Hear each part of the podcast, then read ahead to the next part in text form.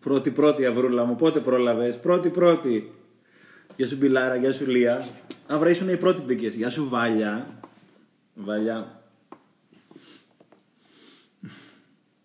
Γεια σας, γεια σας, γεια σας, γεια σας, γεια σας, 1975. Γεια σας, γεια σου Τζονάρα. Γιάννη μου φαίνεται σε πήρα δεύτερη φορά για τη γιορτή σου σήμερα που μιλήσαμε, έτσι. Μετά το κατάλαβα. Γεια σου Κλεοπάτρα μου αγαπημένη. Γεια σου Γιώτα. Το ξέρω Αυρούλη πρώτη και καλύτερη, εντάξει. Καλώς και στους υπόλοιπους που μπαίνετε. Γεια σου μωρό μου, γεια σου μωρό μου. καλή χρονιά σε όλους. Baby, μωρό μου. Καλώς την, καλώς την, γεια σου μαράκι. Hello, hello αγαπημένοι μου. Ε, καλή χρονιά σε όλους μας. Τώρα βλέπω φορά, έχω και τα γυαλιά και μπορώ να δω. Εντάξει, μπορώ να τα βρεις στα βιβλιοπολία. Ε, καλή χρονιά σε όλους μας και την καλή χρονιά δεν θα έρθει. Εμείς θα την κάνουμε καλή χρονιά και από ό,τι αποδείχθηκε και φέτος είναι ορισμένα πράγματα τα οποία δεν τα ελέγχουμε εμείς. Υπάρχει ένας Θεός, υπάρχει μια φύση, υπάρχει ένα οτιδήποτε εκεί πέρα έξω το οποίο ορίζει κάποια πράγματα, είναι σταθερά στην εξίσωσή μας, όπως έλεγα στο πρώτο δώρο. Εμάς, εμείς έχουμε όμως τη μεταβλητή στα χέρια μας και στα πλαίσια αυτά μπορούμε να κάνουμε πάντα το καλύτερο που μπορούμε. Σήμερα έχω ένα πολύ ενδιαφέρον ε, live με έναν πολύ φίλο, τον Βασίλη, που έχουμε ξανακάνει μαζί για το, σήμερα για το κομμάτι των σχέσεων, που είναι ένα κομμάτι το οποίο είναι πάρα πάρα πολύ, ένα, μια, ένα θέμα το οποίο είναι κλειδί, προφανώς για όλους μας. Και επειδή κάθε φορά, μέχρι να μπει ο Βασίλης, επειδή κάθε φορά προτείνω, διαβάζω ένα βιβλίο, σήμερα έχω ένα βιβλίο και θέλω να σας το διαβάσω γιατί είναι πάρα πολύ μικρό, είναι ούτε πέντε λεπτά δεν θα κρατήσει. Είναι ένα, κομμά... ένα βιβλίο το οποίο δεν πρέπει να λείπει από καμία. Γεια σου, Τελάρα. Είναι ένα βιβλίο το οποίο δεν πρέπει να λείπει από καμία βιβλιοθήκη. Είναι το κομμάτι που λείπει, συναντά το μεγάλο.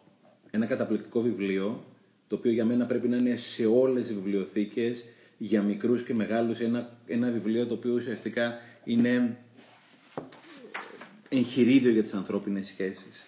Το διαβάζω, θα κρατήσει τρία λεπτά, είναι πολύ μικρό, αλλά είναι ένα συγκλονιστικό βιβλίο.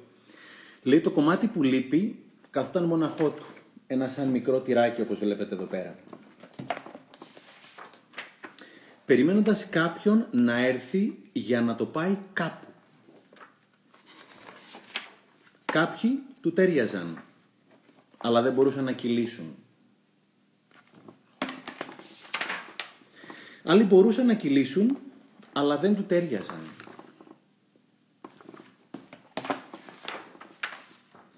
Ένας δεν είχε ιδέα τι σημαίνει τέριασμα. Και ένας άλλος δεν ήξερε τίποτα για οτιδήποτε.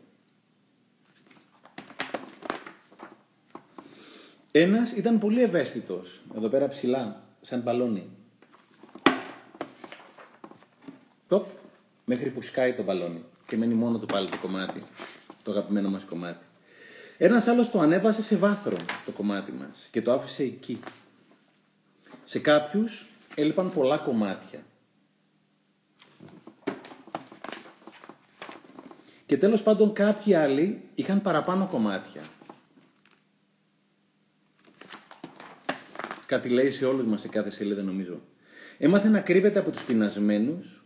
Ήρθαν κι άλλοι. Μερικοί το κοίταξαν από πάρα πολύ κοντά. Ένας το κοιτάει με ένα τηλεσκόπιο. Άλλοι κυλούσαν και το ξεπερνούσαν χωρίς να το αντιληφθούν. Προσπάθησε να γίνει πιο ελκυστικό. Έβαλε λουλουδάκια τριγύρω του. Άδικος κόπος. Κάποιος πήρε τα λουλουδάκια και έφυγε. Προσπάθησε να γίνει πιο φανταχτερό. Φώτα, λαμπάκια κτλ. από πάνω. Αλλά το μόνο που κατόρθωσε ήταν να φοβήσει τους ντροπαλούς.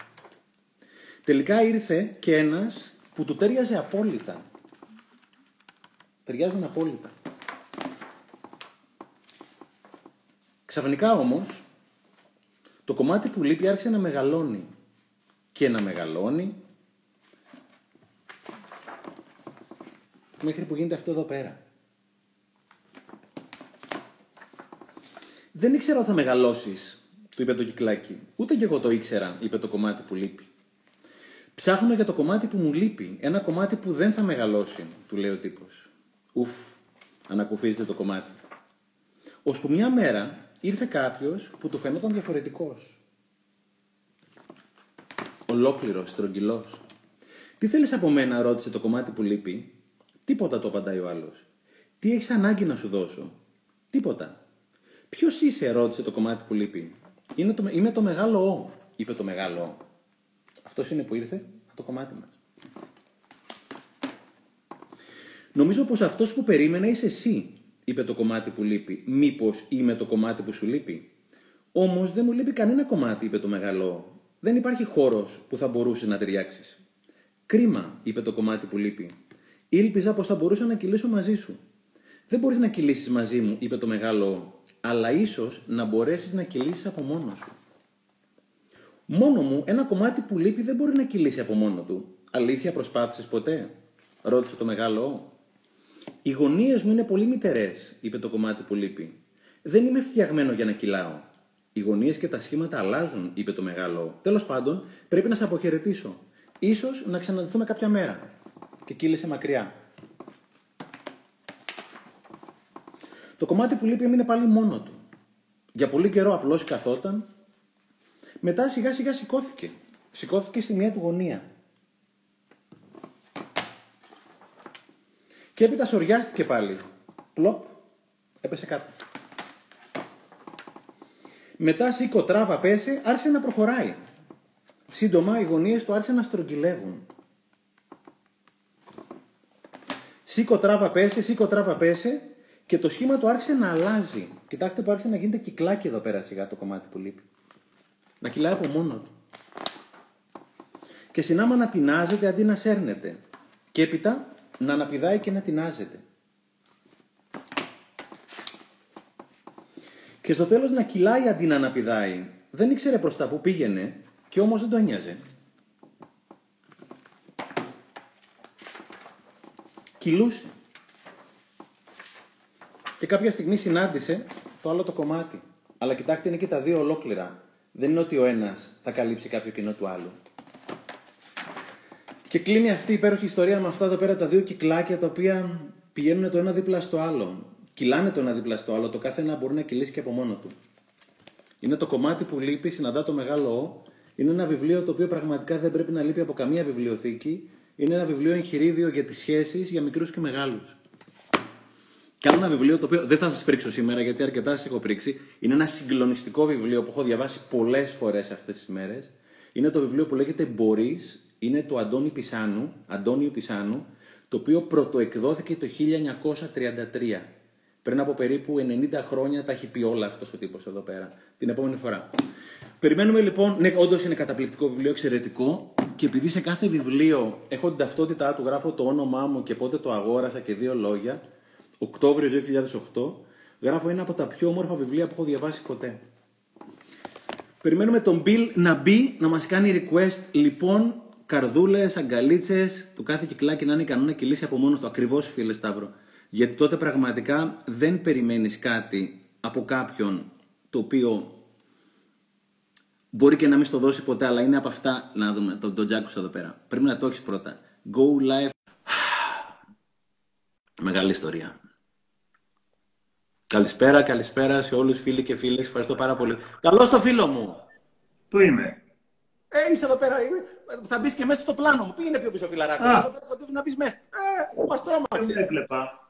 Δεν με έβλεπα. Τι Δεν ακούγεται πάρα πολύ καλά ο ήχος σου. Ακούγεται λίγο σαν να. ή μίλα πιο δυνατά ή βάλε ακουστικάκια. Θα τα φτιάξουμε όλα. Αυτοί οι άνθρωποι μου αρέσουν, οι αισιόδοξοι θα τα φτιάξουμε όλα. Τώρα ακούγομαι, καλύτερα. Πιστεύω ναι, πιστεύω ναι. Α. Χρόνια πολλά, φίλε μου. Καλή χρονιά. Χρόνια πολλά και για τη γιορτή σου και για τη νέα χρονιά. Thank you, Στέφανε. Και για σένα για τη γιορτή σου. Ακόμα κρατάει. Και χρόνια πολλά σε όλους και καλή χρονιά να έχουμε. Και καλή χρονιά να φτιάξουμε. Έτσι με ένα εύκολο θέμα αποφάσισες να ξεκινήσεις τη χρονιά. είμαστε, όλα, είμαστε όλα αυτιά. Ο Βασίλης είχε φτιάξει το εξαιρετικό ερωτηματολόγιο το οποίο ήταν πολύ σύντομο και το βάλαμε στο, στο link ουσιαστικά. Κάποιοι το απαντήσατε, αρκετοί το απαντήσατε. Βασίλη, γιατρέ, ο λόγος εσένα. Παναγία μου, τι, τι, τι. Μη λες τέτοια καταρχάς. Καταρχάς, να σε ρωτήσω κάτι, θα σε τρολάρω καθόλου ή όχι τώρα πρέπει Ό,τι γουστάρεις. Είμαστε, είμαστε μόνοι μας ούτω ή άλλω. Είναι 1.300 άνθρωποι. Είμαστε μόνοι μας. Μπράβο, δεν μπορώ. Εγώ ξέρεις, είμαι λίγο σε αυτά. Ό,τι γουστάρεις, αγόρι μου. Γιατί να ξεκινήσουμε να πούμε ότι καταρχάς με το ερώτημα. Καταρχάς, χίλια ευχαριστώ που με κάλεσες πάλι, Στέφαν, και είμαστε παρεούντα εδώ. Νομίζω το σημερινό θέμα θα έχει πολύ ζουμί και ήδη έχει φανεί αυτό από το ότι έχουμε 217 ερωτήσεις στο ερωτηματολογίο. Ανοιχτές και μέχρι πριν λίγο που είδα 390 συμμετοχές. 390 άνθρωποι έχουν απαντήσει και έχουν, πει έτσι την, έχουν δώσει τη δική τους ματιά για το θέμα των σχέσεων. Ένα θέμα το οποίο θα το δούμε και ε, θέλω να το ξεκαθαρίσω αυτό, θα το πούμε νομίζω πάρα πολλές φορές. Δεν είμαστε ούτε ειδικοί, ούτε γιατροί, ούτε αυτοί που έχουμε απαντήσει για τις σχέσεις, γιατί τα έχουμε βρει όλα και τα έχουμε λύσει και έχουμε και γραμμό τις σχέσεις. Καλά, εμείς έχουμε, οι άλλοι δεν έχουν. Ε, με τους άλλους δεν έχουμε μάλλον. Ε, οπότε είναι πάρα πολύ σημαντικό να το βάλουμε αυτό σαν παράμετρο και να μην παρεξηγηθούμε, γιατί είδα και ερωτήσεις που με όλο το σεβασμό στους ανθρώπους που τις στέλνουν προφανώς και είναι ε, μόνο καλοπροαίρετες και πραγματικά ε, είναι σημαντικό να όποιος μπορεί να βοηθάει, να βοηθάει ο ένας τον άλλο, να βοηθάμε ένας τον άλλο, που ζητάνε ερωτήσεις τύπου ε, πώς ήταν παλιά τα περιοδικά και τα ραδιόφωνα, που είναι πολύ λογικό βέβαια, έτσι, μέσα σε μια σχέση που υπάρχει δυσκολία. Να πούμε όμως ότι δεν είναι αυτό που, που μπορούμε να κάνουμε. Δεν είμαστε αυτοί που ξέρουμε τα πάντα, δεν είμαστε αυτοί που έχουμε λύσει τον αλγόριθμο. Να πω εγώ από την πλευρά μου ότι στο θέμα των σχέσεων ε, έχω ασχοληθεί πάρα πολύ τα τελευταία χρόνια και επαγγελματικά γιατί με, ταλαιπωρούμε πάρα πολύ. έχω ταλαιπωρήσει πάρα πολύ στη ζωή μου. Ε, μέσα από αυτήν την ταλαιπωρία βέβαια έχω ανακαλύψει πάρα πολλά πράγματα. Είναι γεγονός. Βασίλη, μια παρένθεση, συγγνώμη, ναι. επειδή κάποιος ναι, ναι, φίλος ναι. ρώτησε αν είσαι συγγραφέας και επειδή είσαι σύστησα και κάποιοι μπορεί να μην σε ξέρουν. Θέλει να μας πει δύο λόγια για το τι είσαι και τι κάνεις. Ε, δεν είμαι συγγραφέας, δεν είμαι γιατρός. Ξεκινήσω από αυτά που δεν είμαι. Ε, είμαι ένας άνθρωπος που έχω μια μικρή επιχείρηση στο κομμάτι συμβουλευτικής των εταιριών, που βοηθάμε τις εταιρείες να γίνουν καλύτερες. Θα μας πεις και το όνομα της εταιρείας σου. Vivid Vibes λέγεται η εταιρεία. Είμαστε τρία χρόνια εκεί. Μετά από πολλά χρόνια στην ε, αγορά των, ε, ως τέλεχος, που ήμουν εγώ σε διάφορες εταιρείες και βοηθάμε τις εταιρείες να γίνουν καλύτερες στο κομμάτι της κουλτούρας κατά κανόνα και της εμπειρίας προσφέρουν στους πελάτες, στους εργαζόμενους. Οπότε δουλεύουμε πολύ με τον άνθρωπο. Και ταυτόχρονα έχω ένα, μια δεύτερη ιδιότητα, είμαι ψυχοδραματιστής, ψυχοθεραπευτής, οπότε ασκώ και αυτή την ιδιότητα, έστω και λίγο πιο περιορισμένα, δεν είναι κύρια δουλειά μου, δεν ζω από αυτό, αλλά είναι κάτι που το αγαπάω πάρα πολύ και το τιμώ. Και Σημαντικό να πούμε ότι η ενασχόλησή μου με αυτό το κομμάτι έγινε μέσα από τη δική μου αναζήτηση. Δεν, είναι, δεν είμαι ακαδημαϊκά, ε, δεν βγήκα από τον ακαδημαϊκό χώρο, δεν έχω σπουδάσει ψυχολογία, ψυχολόγος, ψυχιατρική. Καμία σχέση, πληροφορική έχω σπουδάσει. Είναι το επιτυχίο το, που έχω στο Πανεπιστήμιο, έτσι. Είναι κάτι που το ανέπτυξα στην πορεία. Ε, και όσον αφορά το σημερινό θέμα, Στέφανε, το ερωτηματολόγιο που δώσαμε στον κόσμο και τους ευχαριστούμε πάρα πολύ που έχουν απαντήσει, να πω λίγο ότι είναι μια άτυπη έρευνα η οποία ξεκίνησε περίπου προ 8 ετίας, σε μια αναζήτηση πολύ αυθόρμητη μέσα από ένα workshop που έκανα με κάποιους ανθρώπους, να απεικονίσουμε λίγο τη μορφή των σχέσεων. Και αυτή τη στιγμή, αν προσθέσουμε και τις 390 απαντήσεις που πήραμε από τους ανθρώπους ε, σήμερα, έχουμε ξεπεράσει το δείγμα των 3.000, οπότε είναι πολύ ε, έτσι, σημαντικό να το πούμε. Και πάνω εκεί θα προσπαθήσουμε να κάνουμε κάποιες συζητήσεις, παύλα ερμηνείες, χωρίς όμως να είναι τίποτα δογματικό, χωρίς να είναι αυτό είναι και άλλο δεν είναι, πιο πολύ να προβληματιστούν και να το δούμε λίγο σαν ένα εργαλείο. Δηλαδή, για μένα νομίζω θα είναι πάρα πολύ σημαντικό αν καταφέρουμε να δώσουμε μέσα από τη συζήτηση σήμερα μία διάσταση λίγο σαν εργαλείο απεικόνησης. Να καταλάβουμε λίγο παραπάνω που είμαστε και τι κάνουμε. Πάμε κατευθείαν. Εντάξει. Πού πάμε κατευθείαν, πού να πάμε. Εσύ ξέρεις καλύτερα. Καταρχάς, εσύ το απάντησες στο ερωτηματολόγιο. Εννοείται. Εντάξει. Απάντησες σωστά, μην ξεστηλιστούμε. Δεν υπάρχει σωστό και λάθος. You know. λοιπόν, πάμε λοιπόν. Πάμε να ξεκινήσουμε. Ε, το, επίσης, να πούμε το ερωτηματολόγιο είναι ανοιχτό. Όποιος θέλει και τώρα που μας ακούει και δεν το έχει κάνει, μπορεί να κοιτάξει το post που έβαλες εσύ και να μπει. Εντάξει. Επίσης, να πούμε ότι θα είχαμε πολύ περισσότερες συμμετοχές αν ήξερες λίγο από Instagram, αλλά ένας άνθρωπος τι να κάνεις με το Instagram. Θέλω να, να πω εδώ να σε δώσω στον κόσμο, του λέω: Έχει αυτό το swipe up που βάζεις και εκεί με τα stories. Ναι, ναι, μου λέει το έχω δει. Λέω: Ωραία, κάντο. Ναι, ναι, ναι, εντάξει. Ακόμα το ψάχνει, παιδιά. Αφήστε το, ε, ακόμα το θα γίνει κάποια στιγμή και αυτό. είναι στο, οποίο λοιπόν. το παρακολουθείς, είναι στο Facebook η ανάρτηση. Έχω όλο το link. Και ε, στο δικό στο Instagram το προφίλ Βασίλη το έχεις το link. Ε, το έχω, ναι, ναι, ναι. Τέλεια. Μπείτε στο Βασίλη, μπαίνετε σε μένα. Πάμε κατευθείαν. Στέφανο, λοιπόν, πάμε. Ε, έχουμε βάλει κάποιες ερωτήσεις στην αρχή για ζέσταμα που έχουν και λίγο ενδιαφέρον. Πάμε να απαντήσουμε και να, δούμε τις, ε, ε να τις ε, συζητήσουμε και να δούμε τις απαντήσεις που έδωσε ο κόσμος μαζί. Η πρώτη ερώτηση είναι, αν η σχέση της ζωής σου ήταν ταινία, τι είδους ταινία θα ήταν, έτσι λίγο για να ζεστάνουμε και λίγο πιο φαν. Λοιπόν, να δείξω λίγο εδώ και την, ε, από την οθόνη του κινητού μου θα τα δείχνω, γιατί στο Instagram δεν έχουμε δυνατότητα να μοιραστούμε οθόνες όπως ξέρουμε. Λοιπόν, θα προσπαθήσουμε να το κάνουμε, θα το βρούμε. Έτσι λίγο να έχετε την εικόνα, χωρίς να χρειάζεται να βγάλετε τα μάτια σας. 44% περιπέτεια. Ναι, λογικό. Μετά έχουμε το συναισθηματικό, μια συναισθηματική ταινία. Κοινωνική, για το 10% είναι κομμωδία. Καλό είναι αυτό. Ε, υπάρχουν 14 που είναι thriller. Για 6 western, μπορείς να φανταστείς μια σχέση μιας ζωής western, έχει πολύ πλάκα. John Wayne. Τρόμο 6. Και είναι κάποιοι που βάλανε όλα τα παραπάνω. Δράμα και ούτω καθεξής. Πάμε μετά. Η σχέση μου με τους άλλους ανθρώπους ευρύτερα, και θέλω το σχολείο σου εδώ Στέφανε, θα έλεγα ότι είναι 64% αρκετά καλές. Εντάξει, και με πολύ μεγάλη διαφορά, βλέπουμε μετά στο 15%, OK, okay, ούτε κρύο ούτε ζέστη. Ένα 11% εξαιρετικές και μετά πάμε δύσκολες το, το 7% και 6 άτομα, 6 φίλοι, μια ταλαιπωρία. Λοιπόν, εδώ έχουμε ένα πολύ θετικό, θα λέγαμε, σε μια ανάγνωση. Θα ήθελα λίγο να το σχολιάσεις. Ε, μου κάνει εντύπωση το ποσοστό που είναι αρκετά έως πολύ καλές. Δηλαδή, αν θεωρούμε ότι αρκετά καλή είναι πάνω από τη βάση, από το 5 προς τα πάνω, μου κάνει εντύπωση είναι το 70% περίπου που είναι αρκετά καλές σχέσεις. Ναι, 65%. Αρκετά καλές. Ναι, δεν το ξέρω. Ίσως είναι άνθρωποι που έχουν διαβάσει το δώρο Βασίλη και έχουν λύσει τα προβλήματά τους. Μόνο εκεί αυτό, πέρα. Αυτό, αυτό περίμενα τόση ώρα θα νομίζω ότι το έχουμε στημένο. Αυτό σου έλεγε. Πέρα από πλάκα. Ε, είναι, είναι ευχάριστο αυτό το πράγμα. Ε, το ερωτηματολόγιο είναι στο Instagram, στο προφίλ του Βασίλη ή στο δικό μου, στο προφίλ στο Facebook. Να το ρωτήσετε, να το απαντήσετε ακόμα στο και post. Στο post ναι, που έχει τη φωτογραφία μας. Ακριβώς. Νομίζω ότι είναι αρκετά ενθαρρυντικό. Είναι, ακούγεται πολύ όμορφο. Ε, έχω διαφορετική εικόνα εγώ για τις σχέσεις που έχουμε συνολικά. Αλλά πιθανόν να κάνω λάθος εγώ. Οπότε πάμε κατευθείαν σε σένα, Βασίλη, που είσαι πιο ειδικός.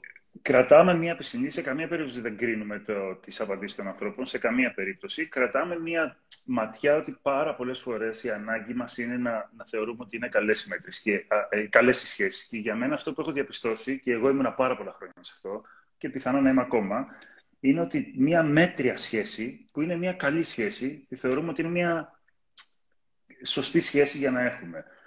Δεν λέω ότι δεν είναι, γιατί ξανά είναι λίγο λεπτή κουβέντα εδώ. Δεν λέω ότι δεν είναι, αλλά δεν μπορώ να πω και με βεβαιότητα ότι είναι μια μέτρια σχέση. Δηλαδή, μια σχέση είτε είναι εργασιακή είτε είναι προσωπική, η οποία στην ουσία ε, είναι ok, δεν έχει μεγάλα προβλήματα, καλά είμαστε, αλλά that's it. Να το πω έτσι okay. απλά. Okay. Οπότε κρατάμε αυτό σε ένα σχόλιο, θα το δούμε τους άλλους παρακάτω. Τρίτο ερώτημα. Οι σχέσεις με δυσκολεύουν περισσότερο. Εντάξει.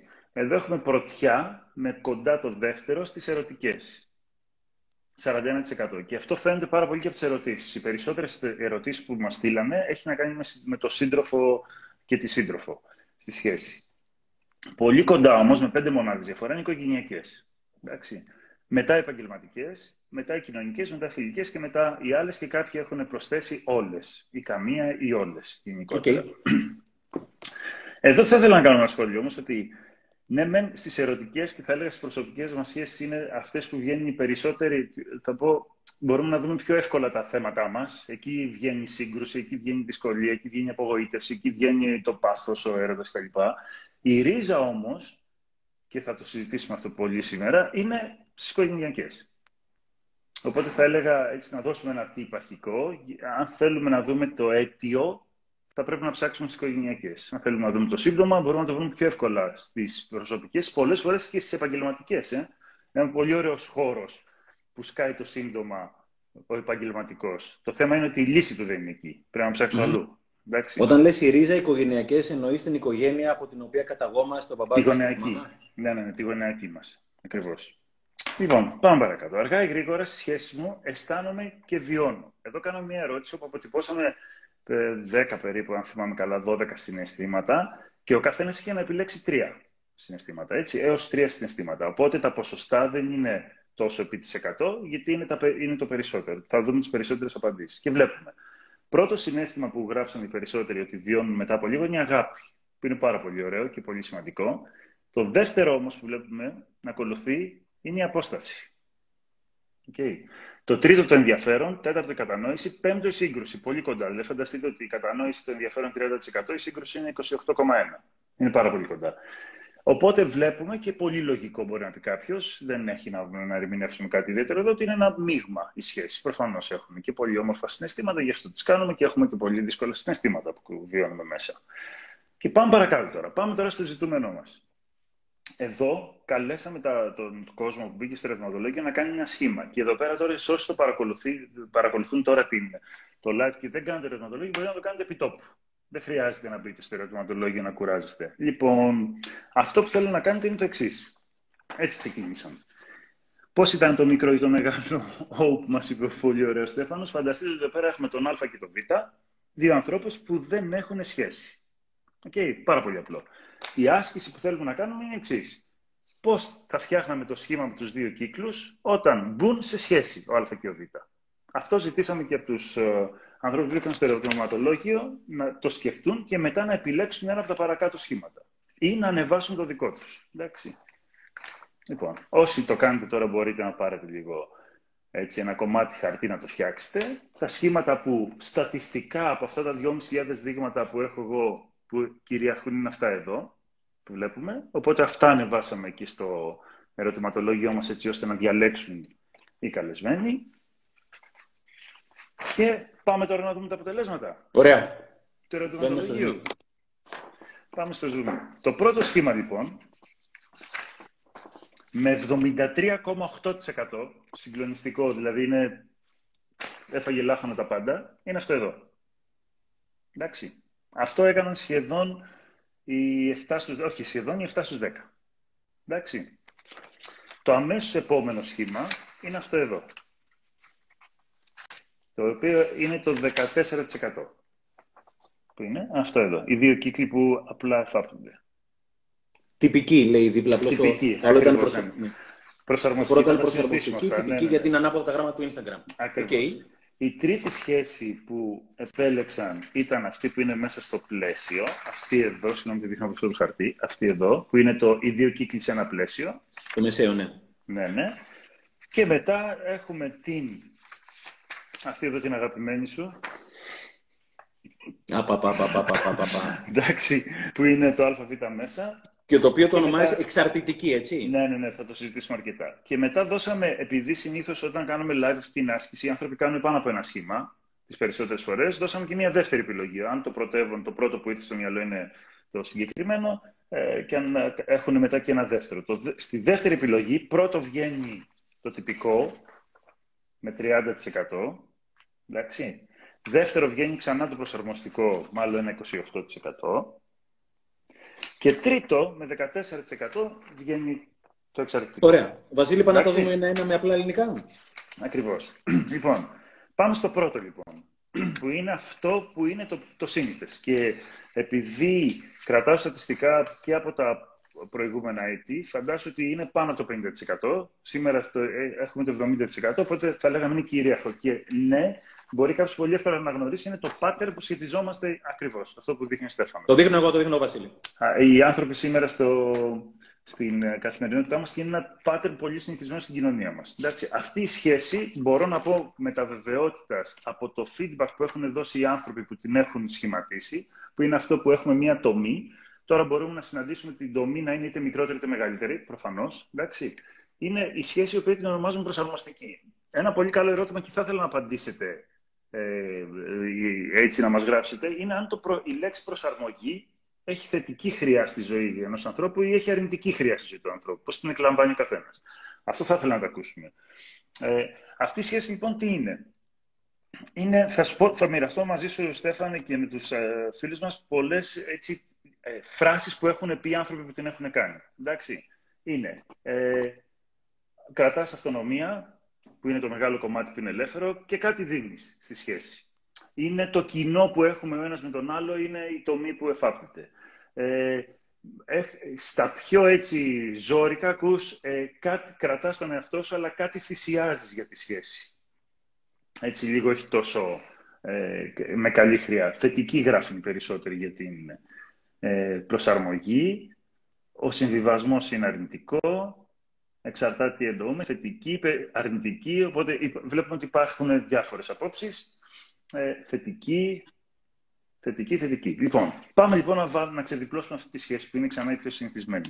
Θα, ε, πολύ σημαντικό, θα, ε, δεν είναι τίποτα δογματικό σε αυτά που λέμε, έτσι το ξαναλέω.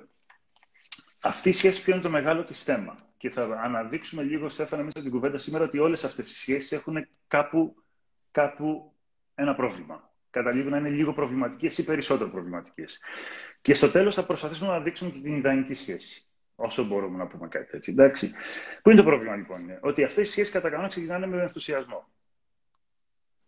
Okay. Δηλαδή, όλες, όλες, σχέση... όλες, Βασίλη, όλες δεν ξεκινάνε με ενθουσιασμό ούτως ή άλλως; Όχι απαραίτητα. Δηλαδή, η τυπική που θα δούμε παρακάτω μπορεί να είναι μια, μια σχέση συναδελφική. Πήγα σε μια εταιρεία να εργαστώ, είμαι οκ, είναι η δουλειά μου δεν έχω ξετρελαθεί που πάω, ναι. αλλά είναι μια καινούργια σχέση. Ναι.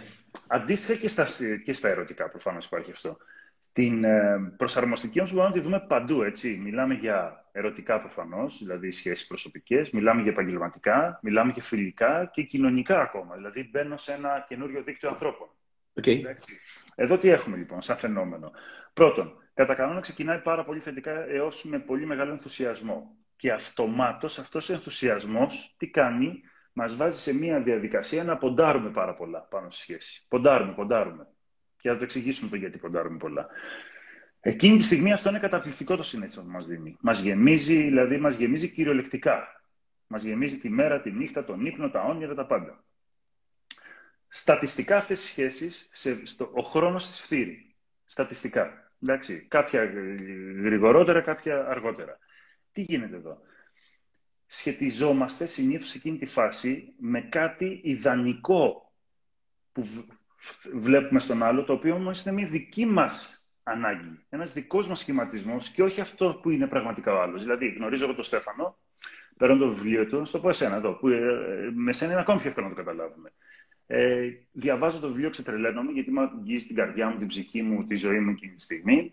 Τον βλέπω και σε δύο live και τα λέει πολύ ωραία και φτιάχνω μια ιδανική εικόνα για τον Στέφανο. Τον φαντάζομαι σχεδόν παντού, χωρίς να είναι αυτό ρεαλιστικό όμως, γιατί δεν σε ζω παντού, σαν κάτι ιδανικό. Εντάξει, και αυτό μπαίνει σε μια διαδικασία μέσα, η οποία κατοχή, κλειδώνει μέσα σαν, σε ένα συνείδητο κομμάτι όμως. Δεν είναι ότι το έχω καταγράψει και έχω πει ο Στέφανος είναι ε, ιδανικός και το λέω παντού. Εντάξει. Τι γίνεται τώρα. Όσο σε γνωρίζω, αν τύχει να σε γνωρίσω παραπάνω, μπορεί να δω κάποια στιγμή κάποια πράγματα τα οποία να μην είναι τόσο λαμπερά όσο είναι αυτά που πήρα εκείνη τη στιγμή σε σένα. Και εκεί αρχίζει τώρα η αποδόμηση. Εκεί αρχίζει αυτό που λέμε πολλές φορές είναι, είναι από πολλά φαινόμενα μπορείς να δει. Μπορεί να είναι είτε η ατελέσφορη ελπίδα, εκεί που ήλπιζα ότι βρήκα τον άνθρωπο που θα είναι για πάντα εκεί και δεν είναι κάποια στιγμή. Εντάξει. Είτε ο άνθρωπος ο οποίος ε, αυτό που εγώ έχω βαθιά ανάγκη πάντα θα μου το δίνει και δεν το έχει να μου το δώσει και ούτω καθεξής. Οπότε αρχίζει σιγά σιγά σιγά σιγά και ευθύρα αυτή η σχέση. Τι γίνεται όμως, ταυτόχρονα στην αρχή του ενθουσιασμού, γιατί υπάρχουν καλά στοιχεία στη σχέση. Πολλά καλά στοιχεία όμως, έτσι, γι' αυτό μην παρεξηγηθώ ότι είναι μια σχέση που είναι ε, κακή. Χτίζεις. Χτίζεις. Οπότε αρχίζεις και χτίζεις με αυτή τη σχέση. Το πρόβλημα που είναι ότι όσο έχεις στήσει και όσο πιο αργά αρχίζεις να συνειδητοποιείς ότι η σχέση που μπήκες δεν είναι έτσι όπως την ήθελες ή έτσι όπως τη φανταζόσουν, και είναι κάτι διαφορετικό, εκεί πέρα αρχίζει μετά και γίνεται τι αυτή η σχέση, λίγο φυλακή. Αρχίζει ο εγκλωβισμός. Εντάξει. Και αυτό μπορούμε να το δούμε πάρα πάρα πολύ εύκολα. Θα βάλω δεύτερο τα ζευγάρια, γιατί είναι πολύ ευαίσθητο θέμα το να μιλάζει το σπίτι του καθενός ε, και την προσωπική του ζωή. Πολύ εύκολα μπορούμε να το δούμε στα εργασιακά, στα επαγγελματικά. Ένα καθολικό φαινόμενο. Εντάξει, άνθρωποι οι οποίοι είναι με μια πολύ καλή εταιρεία, που είναι πολύ καλοί εργαζόμενοι και οι δύο προς τις δύο πλευρές, που είναι πολλά χρόνια μαζί, αλλά δεν είναι κανένας ευχαριστημένος και να μπορεί να αφαιθεί ο ένας στον άλλο. Είναι ναι μεν, αλλά. Ναι μεν, αλλά. Καλός, αλλά ακριβώς. Π.χ. ο υπάλληλος. Πολύ καλή εταιρεία, αλλά μας αλλάζουν τα φώτα. Βασίλειο, όσο είμαστε άνθρωποι δεν θα υπάρχουν πάντα ναι μεν αλλά. Α, ναι, προφανώς. Ε, δεν το συζητάμε. Μα το θέμα είναι πόσο μαθαίνω να ζω με τον εμένα αλλά όμως. Είναι αυτό που λέγαμε στην αρχή με τη μετριότητα, που είπε ο περισσότερος κόσμος ότι είναι καλέ μορφέ σχέσεις. Αν για μένα το ότι είμαι σε μια εταιρεία η οποία μου λέει είσαι πολύ καλός, αλλά λίγο ακριβώς, παράδειγμα, λίγο αργός. Και εγώ λέω είναι πάρα πολύ καλή εταιρεία. Αλλά εντάξει, τώρα μας πίνει το αίμα, π.χ. δεν έχω προσωπική ζωή. Και αυτό για μένα είναι OK. Πρόσεξε. Περί ορέξεως κολοκυθόπιτα. OK, okay. είναι OK, προφανώς. Πώς το έλεγε η γιαγιά σου, ε, Η γιαγιά μου έλεγε Σαν αρέσει του φορέσει, ολονού του κόσμου αρέσει. Η Σοφία, γιαγιά μου, η μαμά της μαμάς μου, έλεγε Σαν αρέσει του φορέσει, ολονού του κόσμου αρέσει. Οπότε ο καθένας έχει το μέτρο το δικό του, έτσι. Ακριβώς, ακριβώς. Πρόσεξε τώρα. Εδώ θα δώσω δύο παραδείγματα που τα συνηθίζω και τα, τα λέω και είναι έτσι πολύ απλά. Το ένα, να ξεκινήσω μια κύμα στο επαγγελματικό. Πάω σε μια εταιρεία εγώ, που θέλω να πάω να εργαστώ. Μπορεί να, και ειδικά όταν είμαι και πιο νέος, είμαι και πιο ενθουσιώδης. Με θέλει η εταιρεία. Οπότε υπάρχει, υπάρχει καψούρα επαγγελματική. Εντάξει, και ξεκινάει ερωτικά η σχέση. Σούπερ. Και μπαίνω πολύ ενθουσιασμένος να δουλέψω, να εργαστώ. Και με περιμένει και η εταιρεία και έχει προσδοκίες από μένα. Και ξεκινάμε καταπληκτικά. Και επειδή εγώ είμαι νέος και μ' αρέσει, δουλεύω 10 ώρες και 12 ώρες τη μέρα. Όχι επειδή μου το ζητάνε, πρόσεξε, δεν μου το επιβάλλει κάποιος. Αλλά πρόσεξε να δεις, ξανακάνω το λίγο, είμαι ενθουσιασμένος, είμαι νέος, γουστάρω. Βάλε τώρα, προχωράνε τα πράγματα, φθορά, χρόνος. Κάποια στιγμή αλλάζουν τα δεδομένα, αλλάζει η ζωή μου και εγώ θέλω πίσω τις δύο ώρες που έχω δώσει παραπάνω, τις τρεις. Mm. Πολύ φυσιολογικό και λογικό. Και μάλιστα το λέμε και στην εταιρεία, ρε παιδί μου, work-life balance και όλα αυτά που λέμε. Ε; Πόσο εύκολα μπορώ να τις πάρω. Όχι πολύ εύκολα, γιατί όπως έλεγε και η δική μου θεραπεύτρια και λέει Πυρουνάκη, έχεις mm-hmm. κάνει ένα συμβόλαιο εκείνη τη στιγμή. Ακριβώς. Δηλαδή με τον άλλον ή με τον άνθρωπό σου ή με τον συνεργάτη σου ή με το αφεντικό σου ή με τον υφιστάμενό σου ή οτιδήποτε άλλο ή με τα παιδιά σου, έχεις υπογράψει ένα τύπο συμβόλαιο. Ακριβώς. Οπότε εκεί πέρα που έχεις παραχωρήσει κάτι, ο άλλος, καλός ή κακός, το θεωρεί δεδομένο όπως και εμείς θεωρούμε δεδομένα και δεν κουστάρουμε καθόλου την αλλαγή. Οπότε όταν πας στο αφεντικό να πεις ότι ξέρεις από 10 ώρες θέλω 8 ώρες, ο άλλος πιθανόν και να τσινήσει η μετάφραση του στα προσωπικά, έτσι. Ή να νιώσει απόρριψη, τον απορρίπτει. Και αυτό είναι που δεν καταλαβαίνουμε. Η ερώτηση, δηλαδή... Βασίλη, όμως είναι μήπως εσύ, μπορεί να μην αφορά, αλλά μπορεί και να αφορά. Μήπως το γεγονός ότι εγώ θέλω να δίνω όχι 10 αλλά 8 ώρες έχει να κάνει με το ότι δεν παίρνω την αναγνώριση που θέλω να πάρω από τη σχέση την προσωπική την επαγγελματική; Πιθανά. Εκείνη τη στιγμή, πολύ πιθανά, μέσα μου να έχω μία δική μου ανασφάλεια, έτσι, η οποία για να την καλύψω, θα να νιώθω ότι πρέπει να δώσω το πολύ παραπάνω, αν εννοείς αυτό. Ε; Ναι. Γιατί προφανώς σε μια σχέση μπαίνουμε γιατί υπάρχει μια δική μας πολύ μεγάλη ανάγκη. Δεν το συζητάμε, να καλύψει, έτσι.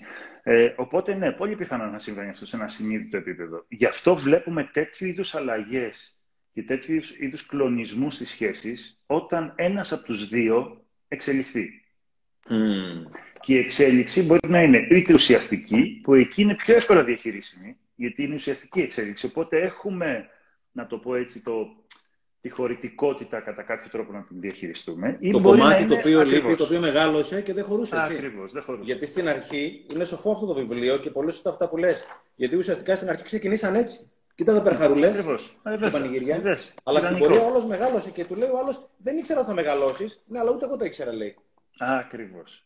Και όπως λένε, τώρα διάβασα και ένα σχόλιο, είναι λογικό να αλλάζουμε οι άνθρωποι με σχέση. Πολύ λογικό. Βεβαίως. Ή μάλλον είναι το φυσιολογικό. Αν δεν αλλάζουμε στη σχέση, είναι Δώσ' μια, να πούμε σε λίγο μια, σφή, μια σφήνα ναι, να ναι, πω στο ναι, κομμάτι αυτό ότι ένα από τα βασικότερα θέματα τα οποία ουσιαστικά από ανθρώπους που έρχομαι σε επαφή, που έρχομαι με, πολλού, με αρκετούς ανθρώπους σε επαφή, είναι το γεγονός ότι στην πορεία μιας σχέσης ξεκινάνε και οι δύο ας πούμε, από την ίδια τάξη και στην πορεία ο ένας, συνήθως η γυναίκα, δεν θα μου κάνει καθόλου εντύπωση εάν το 80-90% μας παρακολουθούν οι γυναίκες και το 20% είναι άντρες, δεν θα μου κάνει εντύπωση.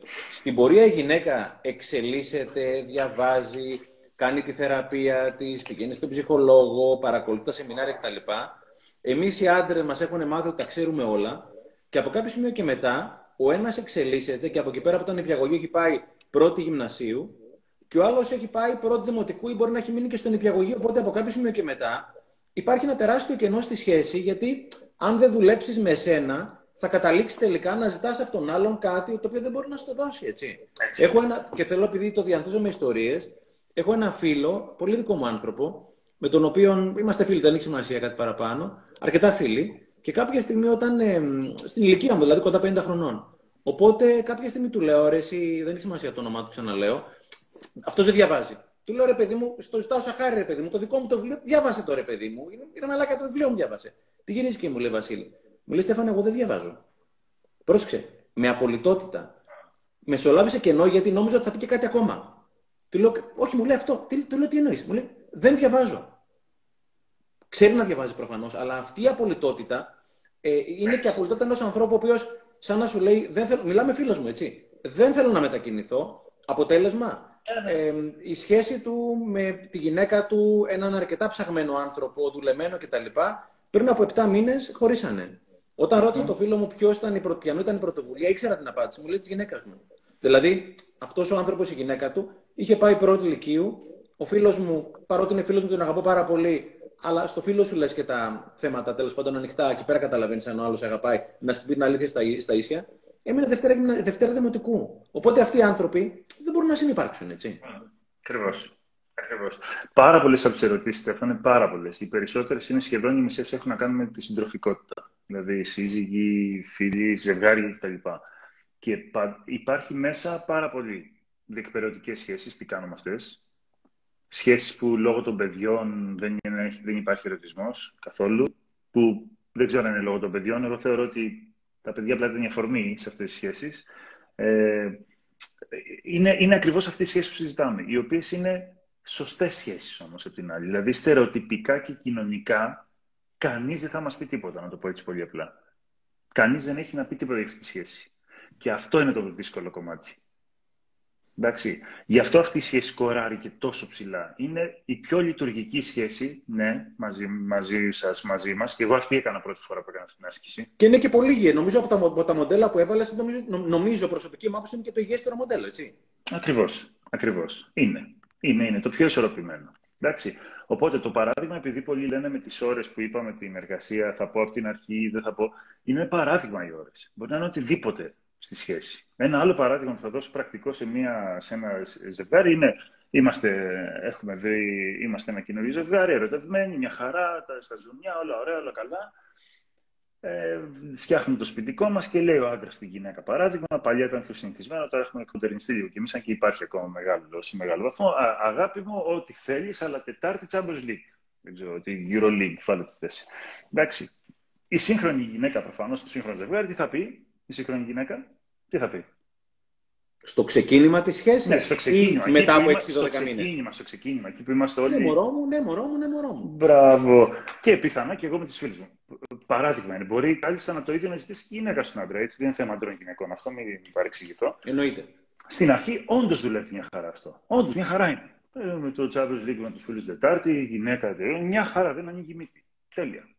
Μέχρι που κάποια στιγμή μαθηματικά η Τετάρτη βράδυ τι είναι; Για, την, για τον ένα και για τον άλλο. Μαθηματικό είναι αυτό. Σε κάποιε σχέσει, όπως μπορεί να είναι 6-12 μήνες, κάτι μπορεί να είναι 10, 10 χρόνια. Τι γίνεται αυτή την Τετάρτη βράδυ; Για πες. Αδιαφορία. Δεν μου δίνει σημασία. Δεν με ενδιαφέρεται για μένα. Δεν, δεν, δεν. Ή μου έχει σπάσει αυτό. Μου έχει πρίξει το σηκώτη. Δεν μπορώ καταπιέζω. Ναι, αλλά Βασίλη, συγγνώμη. Η Τετάρτη όμως που κάποια στιγμή η κοπέλα πολύ πολύ σωστά λέει στο φίλο της ότι κάνω το δικό σου, να κάνω και εγώ το δικό μου, να είμαστε και αυτόνομοι. Όπως λέει και το βιβλίο εδώ πέρα, μήπως τελικά δεν είναι της Τετάρτης που την ενοχλεί κάτι, αλλά κάτι άλλο. Δηλαδή, μήπως η σχέση σταμάτησε να, να έχει τον Αγία, το παιχνίδι, τον έρωτα και μας φταίει η Τετάρτη και η Τετάρτη είναι η αφορμή, αλλά δεν είναι η αιτία. Μα προφανώς, ακριβώς. Ακριβώς. Και εκεί είναι το παράδειγμα. Το λέω σαν παράδειγμα. Προσπαθώ, Στέφανα, να τα κάνω όσο πιο. Πέτρεψέ μου, χαζά γίνεται για να μπορέσουμε να καταλάβουμε γιατί είναι πολύ βαθιά η ιστορία των σχέσεων, όπως πολύ σωστά λες τώρα με αυτή την ε, παρατήρηση που κάνεις. Δηλαδή, αυτό το απλό παράδειγμα που θέλω να κρατήσουμε σε αυτή τη σχέση είναι ότι εκείνη τη στιγμή, από τον ενθουσιασμό μου και από την προσμονή μου, από την ανάγκη που έχω να έχω έναν σύντροφο όπως εγώ τον χρειάζομαι, πρόσεξε το αυτό, όπως εγώ τον χρειάζομαι, όχι όπως είναι ο άλλος. Δηλαδή, δεν είναι ότι θέλω το ξενάκι που είναι, θέλω το ξενάκι που εγώ χρειάζομαι. Ρε okay. Βασίλη, sorry που θα στο, στο έχω συσκήσει. Ναι. Αλλά και εντάξει, το κάνουμε βγαίνει ωραία. Όπως πάντα ναι, βγαίνει ναι, ωραία. Ναι, ναι. Τελικά, μήπως τον άλλον αναζητώ αυτό το οποίο δεν έχω, αυτό εδώ πέρα που λέγαμε; Ναι, προφανώς. Και αυτό, αυτό, το... αυτό είναι το ιδανικό. Προφανώς. Είναι, είναι, πώς να σου πω, δεν έχει συζήτηση αυτό. Και νομίζω ότι αυτό το παραμύθι, παραμύθι μου, παραμύθι δεν είναι. Είναι το πιο ρεαλιστικό πράγμα που υπάρχει. Η πιο ρεαλιστική επικόνηση είναι το μικρό και το μεγάλο. Αυτό ακριβώς σου λέει. Ότι κάποια στιγμή, ρε παιδί μου, μπαίνεις κάπου σε μια σχέση και όλα δείχνουν παπ. Έτσι, όπως ξεκινάει το παραμύθι. Μετά αρχίζεις και συνειδητοποιείς ότι δεν χωράει το ένα στο άλλο. Αυτή τη λέξη. Ωπ, σε κάνουμε. Σε κάνουμε, Bill. Bill, σε χάνουμε. Βασίλη, σε χάνουμε. Δεν σε ακούμε. Κόλλησε. Βασίλη. Mm, κόλλησε. Ελπίζω να ξεκολλήσει τέλος πάντων. Ε, Όντως έχει κολλήσει, μόνο σε μένα έχει κολλήσει. Οπ, βγήκε έξω. Άρα ουσιαστικά ο Βασίλης θα ξαναμπεί, θα μας ξανακάνει request. Εκόλλησε για κάποιο, για κάποιο λόγο η σύνδεση του Βασίλη, περιμένω να ξαναμπεί μέσα. Αλλά το κομμάτι δουλεύω με τον εαυτό μου είναι πάρα πάρα πάρα πολύ σημαντικό. Σαν τα request, όχι. Αυτό είναι το σημαντικότερο γιατί συνήθως ρε παιδιά, στον άλλον αναζητώ κάτι που δεν έχω. Τον χάσαμε, το ξέρω. Κόλλησε θα ξαναμπεί. Ε, στον άλλον αναζητούμε κάτι το οποίο δεν έχω. Και έλεγε ο Νατζέμι, ο Ρόμπερτ Νατζέμι, αυτός ο σοφός άνθρωπος, έλεγε ότι με τίποτα δεν μπορώ να είμαι καλά με αυτό, εάν δεν μπορώ να είμαι καλά και χωρίς αυτό. Έλεγε δηλαδή ο Νατζέμι ότι με τίποτα δεν μπορώ να είμαι καλά με αυτό, εάν δεν μπορώ να είμαι καλά και χωρίς αυτό. Οπότε είναι εξαιρετικό. Και έλεγε ο Νατζέμι επίσης κάτι συγκλονιστικό. Συνεχίζω μέχρι να μπει ο Βασίλης. Έλεγε ότι η εξέλιξη είναι την είχε ορίσει ο Νατζέμι, σαν εξέλιξη λέει είναι αυτό το οποίο θα ήθελα οι άλλοι να γίνουν. Να γίνω εγώ αυτό το οποίο ήθελα, θα ήθελα οι άλλοι να γίνουν. Οπότε αυτό είναι συγκλονιστικό. Άμα το καλοσκεφτείς, εξέλιξη λέει είναι να γίνω αυτό το οποίο θα ήθελα οι άλλοι να γίνουν. Και είναι πραγματικά συγκλονιστικό ότι όταν πραγματικά δουλέψουμε τον εαυτό σου και είσαι πραγματικά ένα ολοκληρωμένο κυκλάκι και δεν είσαι αυτό εδώ πέρα ουσιαστικά θέλεις ένα κυκλάκι για να είσαι κοντά του και όχι ένα κουκλάκι να συμπληρώσει. Να τον εδώ πέρα το πετύχαμε. Το τσαπ, το πιάσαμε εδώ πέρα. Μπορούσα να πω και δύο πράγματα εγώ.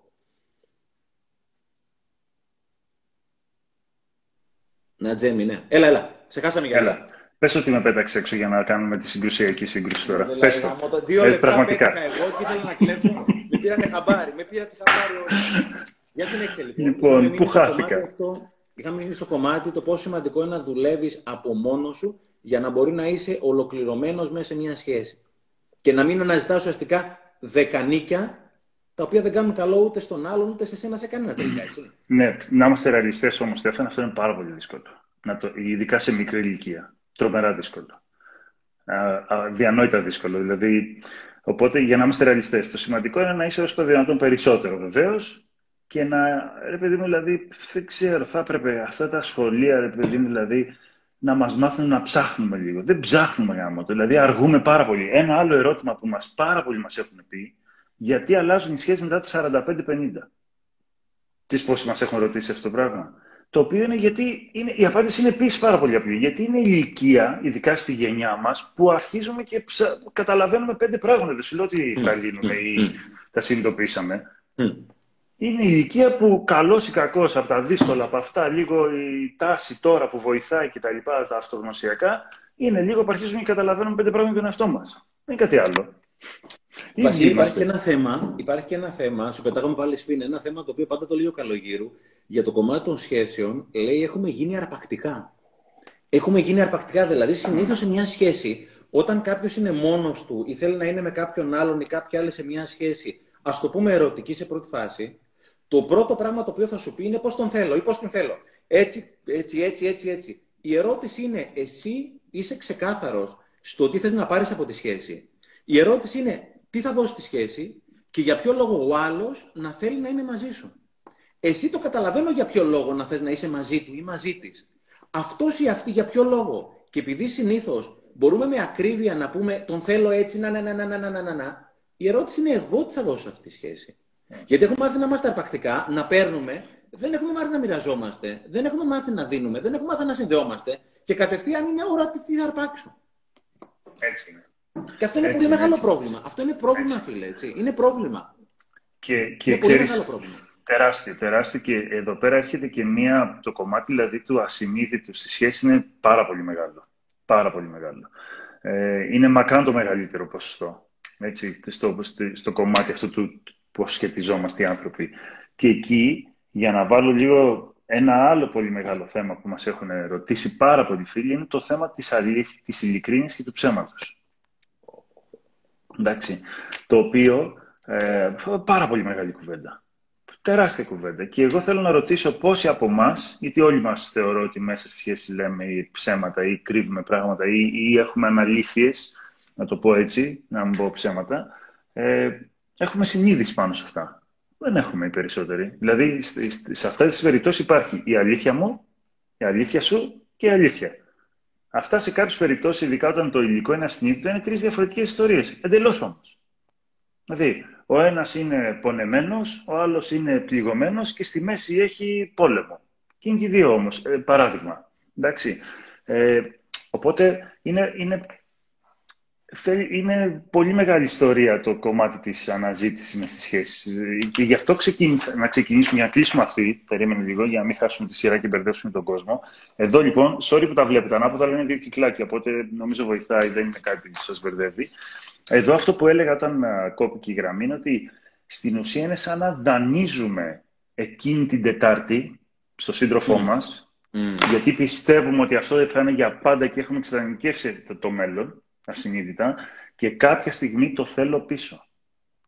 Και εκείνη τη στιγμή όταν το θέλω πίσω, η απογοήτευση, η σύγχυση, ο θυμός, οτιδήποτε είναι πάρα πολύ μεγάλος. Το θέλω πίσω, μαθηματικά. Πρόσεξε να δεις τώρα επειδή το Champions League δεν μπορώ να το πάρω πίσω γιατί το έχω δώσει, θα πάρω κάτι άλλο. Και εκεί αρχίζουν τώρα, έχουμε, έχουμε μπει στη, στη, στο, στη δίνη, το οποίο σε πάρα πολλές σχέσεις αυτό είναι ατελείωτο. Δηλαδή, έχω γνωρίσει πάρα πολλές σχέσεις στη ζωή μου, και εσύ και όλοι μας, οι οποίες είναι μια ζωή αυτό το παιχνίδι. Μια ζωή. Του κάνα μου κάνε. Του δώσα, του, του, του, την έκανα μου την έκανε. Ε, τον, θα τον φτιάξω εγώ, θα τη φτιάξω εγώ. Πώς δεν τις ξέρεις; Επαγγελματικά μόνο. Ξαναλέω, που άστα ευαίσθητα προσωπικά. Επαγγελματικά. Που λες, ρε γαμό, είσαι σε μια εταιρεία. Δύο άνθρωποι για κοινό σκοπό, δηλαδή αυτονόητο, γιατί αν πάει καλά η εταιρεία θα πηγαίνουν καλά. Και είσαι 20 χρόνια, 10 χρόνια, 5 χρόνια με τον άλλο στα μαχαίρια από το πρωί στο βράδυ. Είναι όλοι σου ξυπνάς και πώς θα κάνει τη μαλακία. Εντάξει, αυτό όμως ε, έχει μία ανάγνωση επιφανειακή που θα κρίνουμε τον άλλο και πούμε τι κάνει, τι δείχνει, τι ράνει. Μέσα του όμως αυτό είναι κάτι πολύ δύσκολο για αυτόν τον άνθρωπο που το κάνει. Με πολύ μεγάλη δυσκολία. Για να πάμε να ανοίξουμε το άλλο μεγάλο θέμα, Στέφανε, ναι, ναι. ότι οι σχέσεις είναι μοτίβο. Περίμενε το πριν πας σε αυτό, Βασίλη, ναι. είπες ένα μαγικό ρήμα, το δανείζω. Mm. Δηλαδή, ουσιαστικά το Champions League, αντί να το δώσω μέσα από την καρδιά μου, που για μένα θα ήταν το ιδανικό, το δανείζω, άρα ουσιαστικά το δάνειο έχει λήξει, λήξει με ήττα, οπότε κάποια στιγμή θα τελειώσει αυτό το πράγμα, δεν είναι σαΐ, και κάποια στιγμή το δάνειο είναι δίνω κάτι, παίρνω κάτι, έτσι. Δηλαδή, αυτό το οποίο νομίζω ότι λείπει, ρε φίλε, είναι αυτό το απλόχερο να δώσω στον άλλο κάτι μέσα από την καρδιά μου. Δηλαδή, και ξέρεις, ε, επειδή έχω κάνει διάφορες μαλακίες κι εγώ, με τα παιδιά μου, με σχέσεις, με, με, με, αλλά μπορώ να δω, θέλω να μοιραστώ κάποιες ιστορίες και δικές μου, mm-hmm. καλές και κακές. Κάποια στιγμή ε, με την κόρη μου τη μεγάλη την Άβρα, που είναι πρώτη γυμνασίου, όπως η Κατερίνα η δικιά σου, και ουσιαστικά περνάγαν οι μέρες για τις διακοπές και έβλεπα δεν διάβαζε, δεν διάβαζε, δεν διάβαζε. Και λέω Αυρουλή, έστω και μισή μία ώρα την ημέρα διάβαζε και τα λοιπά το ένα το άλλο. Έλα, μπαμπά, θέλω να παίξω και τα λοιπά το ένα το άλλο. Βρέθηκε τρεις μέρες νωρίτερα, πριν από το τέλος διακοπών, και δεν είχε κάνει αυτό το οποίο πρέπει να κάνει, οπότε έπεσε με τα μούτρα. Παλιά θα την κατέκρινα, θα την ε, πίεζα, θα τη τάχωνα, θα έλεγα εγώ στο έλεγα, εγώ στο έλεγα, εγώ στο έλεγα. Θεωρώ ότι αυτό το οποίο έπρεπε να κάνω, της το είπα, έκανα το καλύτερο μπορούσε. Θεωρώ ότι και εκείνη πήρε το μάθημα, αλλά αυτό το οποίο μετά από χρόνια δουλειά τώρα, Βασίλη, με ψυχοθεραπευτές, με όλα αυτά τα πράγματα που κάνεις και κάνω, παρακολουθώ εγώ, δεν κάνω. Ε, επέλεξα δύο-τρεις μέρες πριν ανοίξω τα σχολείο να της πω μωρό μου, ξέρω ότι έχεις μένει πίσω. Αλλά οτιδήποτε θέλεις, είμαι εδώ πέρα. Αν κάποια στιγμή, επειδή την τελευταία εβδομάδα, τι τελευταίες μέρες πριν ανοίξουν εμένα στη μαμά της και πριν σε μένα, αν χρειαστείς κάτι τον μπαμπά, δύο, τρεις, τέσσερις, πέντε ώρα το πρωί, θα με πάρεις ένα τηλέφωνο να ξενυχτήσουμε, να κάνουμε FaceTime, δεν ξέρω τι θα κάνουμε, προκειμένου να σε βοηθήσω. Δηλαδή, παλιά θα ήταν δάνειο. Σου έδωσα αυτή τη γνώση, σου έδωσα τη συμβουλή, πρόσεξε, σου έδωσα την ευκαιρία, δεν την πήρες, άρα μαύρο φίδι που σε έφαγε. Τώρα, μετά από τη γνώση για το, το να δουλεύω και να μπορώ να κυλάω και μόνος μου είναι πάρα πολύ σημαντικό. Τη λέω μωρό μου, ό,τι έγινε, έγινε. Ο μπαμπάς και προφανώς και η μαμά της, είμαστε εδώ. Ό,τι ώρα θέλεις για πάρτι σου, αγάπη μου. Εκείνη τη στιγμή άκουσα την ανάσα από το τηλέφωνο. Ήταν μια ανάσα, ρε παιδί μου, αναστάσιμη, έτσι. έτσι. Είναι πολύ σημαντικό όταν δίνω κάτι να το δίνω και να μην το δανείζω. Η αγάπη είναι δώρο, δεν είναι δάνειο. Η αγάπη είναι δώρο, δεν είναι δάνειο. Ακριβώς, ακριβώς.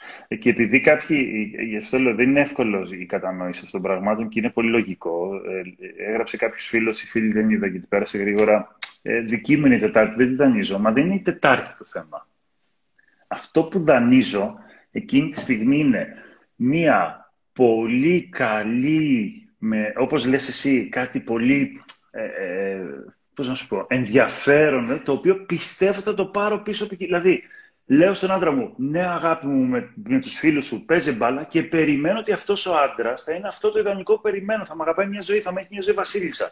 Θα με... Ό,τι είναι αυτό που χρειάζομαι, δεν είναι για όλους το ίδιο. Υπάρχει και ένα άλλο element, συγγνώμη Βασίλη. Είναι, περίμενα να το Οπότε όταν δεν μου το παίρνω αυτό πίσω μετά και στο βαθμό που το περιμένω είναι ότι το χρειάζομαι πίσω. Για να διευκρινίσω ότι πάνω να ναι, ναι, ναι, ναι, δεν είναι η Τετάρτη, ούτε ναι, το Champions League προφανώς. Με πρόλαβες, γίνεται συναλλαγή.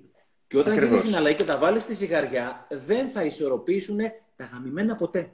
Ποτέ. Και εγώ έλαβα και άλλες ερωτήσεις πέρα από αυτές που έλαβα μέσα από το ερωτηματολόγιο. Είναι τελικά οι ερωτήσεις οι οποίες γυρίζουν γύρω από το του δίνω τόσο, αλλά δεν παίρνω τόσο. Εάν μπεις στη διαδικασία της συναλλαγής να δεις τι παίρνω, τι δίνω, τελείωσε. έχει τελειώσει το πράγμα. Τελείωσε. Έχει τελειώσει δηλαδή. Έχει τελειώσει. Τελείωσε, Δηλαδή ούτε καν σε επιχειρήσεις δεν πρέπει να είναι συναλλαγή. Γιατί κάποια στιγμή υπάρχει μια λογική σε επιχειρήσεις. Αλλά κάποια στιγμή θα δώσει κάτι παραπάνω, κάποια στιγμή θα πάρεις κάτι παραπάνω. Αλλά είναι να το δώσει από την ή μην το δώσει καθόλου, ή δώσει από την καρδιά σου.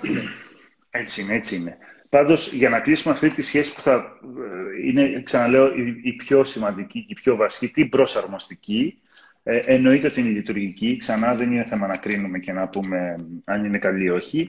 Αυτό όμως που θέλω να κρατήσουμε για αυτή τη σχέση, Στέφανη, είναι ότι έχει πολύ μεγάλο βαθμό ψευδέστησης. Και αυτό είναι το πιο δύσκολο. Δηλαδή έχει ψεύδο, ψούντο, δηλαδή ψεύδο ενσυναίσθηση, πάρα πολύ. Δηλαδή εδώ πέρα μπορώ να σου πω από τη δουλειά που κάνω εγώ με τους συνεργάτες μου σε εταιρείες, είναι συγκλονιστικό το κομμάτι της ενσυναίσθησης, πώς βιώνεται σε αυτές τις σχέσεις. Γιατί είναι πρόσεξε να σου δώσω παραδείγματα. Εκεί που θέλω έχω ενσυναίσθηση. Αυτό είναι ένα πολύ ωραίο παράδειγμα. Παράδειγμα. Ε, αυτό εξορισμού δεν έχει συνέστηση. Εξορισμού. Είναι λίγο αυτό που λέει και εσύ πριν. Ε, έχω την ψευδοαγάπη, δηλαδή έχει πάρα πολύ ψευδέστηση μέσα. Γιατί ακριβώς κυριαρχεί ένα πολύ δυνατό στερεοτυπικά σωστό οικοδόμημα. Είναι κατανοητό; Και το οποίο το οικοδόμημα είναι σωστό και μέσα όμως δεν είναι απαραίτητο ότι εγώ είμαι ελεύθερος. Okay. Ειδικά ξανά όσο το, το, το ψάχνω. Οπότε κρατήστε από αυτή τη σχέση αυτά που είπαμε ότι ξεκινάει συνήθως με ενθουσιασμό. Είναι η βασική σχέση που έχει πρόβλημα στον χρόνο. Δηλαδή, επίσης πάρα πολλοί φίλοι έχουν ερωτήσει τι γίνεται με τις σχέσεις που στον χρόνο φθήνουν, πώς κρατάς τη διάρκεια στη σχέση σου; Εδώ πέρα υπάρχει θέμα, γιατί αυτό εδώ η τομίτσα κάποια στιγμή, ξαναλέω, αρχίζει και γίνεται θέμα και αρχίζουμε και τη, είτε τη θέλουμε πίσω είτε την ε, ξαναδιαπραγματευόμαστε. Και ε, αναλόγως με το πόσο πολύ ή λίγο είναι, κάποια στιγμή κλωτσάει το κομμάτι του εαυτού μας. Μία φορά σε ένα workshop, θυμάμαι έναν άνθρωπο, ε, μια κυρία και μου λέει «Εγώ κάνω τέτοιες σχέσεις στη ζωή μου». Κρατάω τον εαυτό μου, κόβω λέει, ένα κομμάτι από εδώ και το δίνω στον άλλο. Ε, όταν λέει τη χωρίσω, το πάρω πίσω. Ακούγεται, ξέρεις, τραβηγμένο, αλλά είναι κάπως έτσι. Είναι κάπως έτσι. Εντάξει. Οπότε, Ό,τι άλλο θέλετε να ρωτήσετε για αυτή τη σχέση, πολύ ευχαρίστως να πάμε. Πάμε λίγο στις άλλες πιο γρήγορα, γιατί θέλω να πάμε να μιλήσουμε για τις ερωτήσεις μας. Έχουν στείλει πάρα πολλά. Μην φάμε εδώ πέρα να κάνουμε παρουσιάσεις κτλ. Τυπική. Η τυπική σχέση που βγαίνει η δεύτερη είναι μακριά και αγαπημένη, όπως το λέει. Είναι μια χαρά. Είναι η πιο οριοθετημένη σχέση. Τη συναντάμε πάρα πολύ στα επαγγελματικά. που κατά κανόνα έχω, έχει ξεκάθαρη θέση και ο ένας και ο άλλος, αλλά στην ουσία δεν υπάρχει σχέση. Ένα πολύ μικρό στοιχείο, εντάξει. Εδώ πέρα τι έχουμε λοιπόν; Είναι τόσο όσο. Υπάρχει πολύ μεγάλη έλλειψη συνέστησης και πρόσεξε που είναι το πρόβλημα σε αυτή τη σχέση. Αν δεν είναι ξεκάθαρα και συνειδητά και από τα δύο μέρη ότι είμαστε σε μια τυπική σχέση, κάποια στιγμή περιμένουμε κάτι που δεν το δίνει ο άλλος και μπαίνουμε σε, μια, σε ένα μπέρδεμα. Εντάξει, σημαντικό.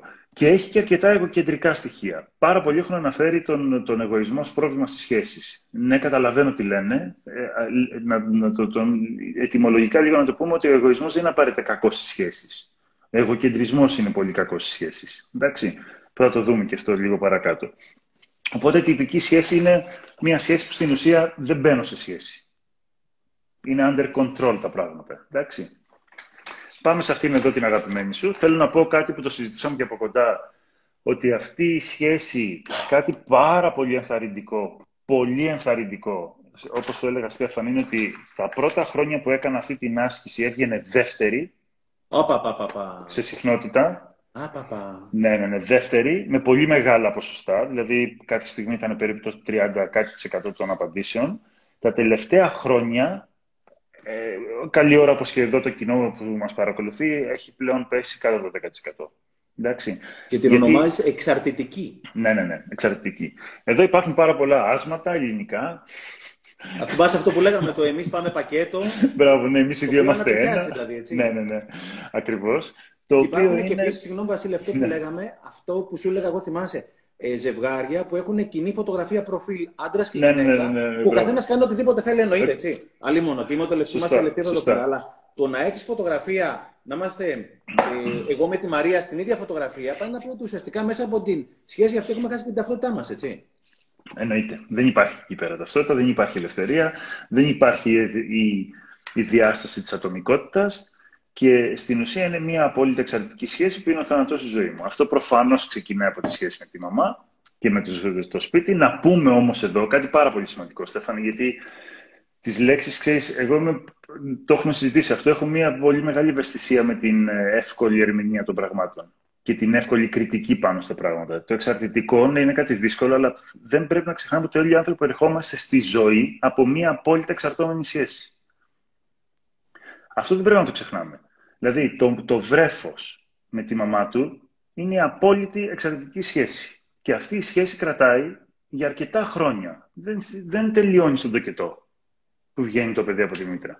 Εντάξει, δηλαδή, άμα δούμε λίγο τα στάδια ανάπτυξης του Έριξον, όποιο θέλει να ψάξει, το σημείο που το παιδί αρχίζει να συνειδητοποιεί σιγά σιγά ότι είναι μια άλλη οντότητα, ξεχωριστή οντότητα από τη μαμά, είναι αρκετά μετά τη γέννα του. Είναι στη, δεν θυμάμαι ακριβώς, είναι στα τέσσερα χρόνια νομίζω περίπου.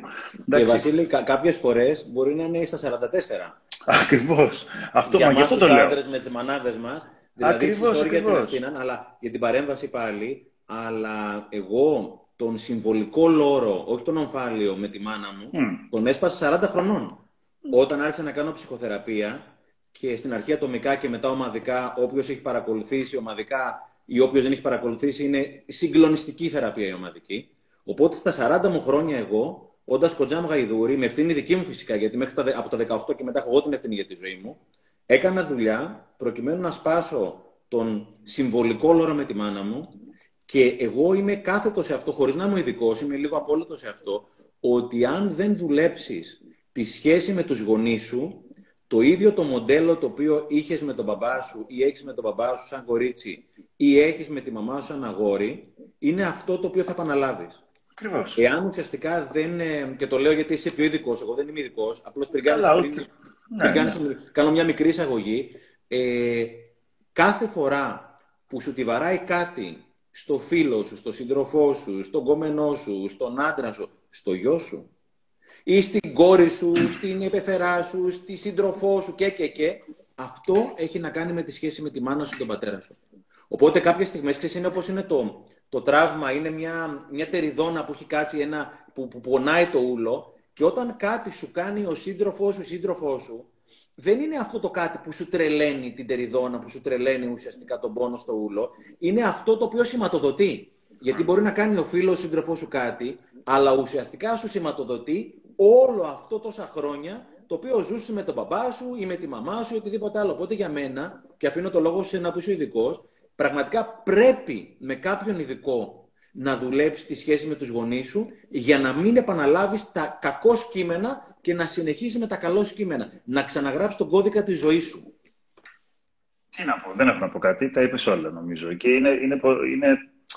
Αλλά εγώ θέλω, να, θέλω λίγο να μαλακώσω κάποιες διαστάσεις που τους έχουμε πάρα πολύ ε, πλέον ταμπού και με τη, και τις φοβόμαστε ή τις βάζουμε στα ταμπέλες. Είναι οι εξαρτητικές σχέσεις, καταρχάς να πούμε ότι εκδηλώνονται με πολύ φυσιολογικούς τρόπους στην ενεργική ζωή. Δεν είναι κάτι περίεργο. Δεν το καταλαβαίνεις με το μάτι. Εντάξει.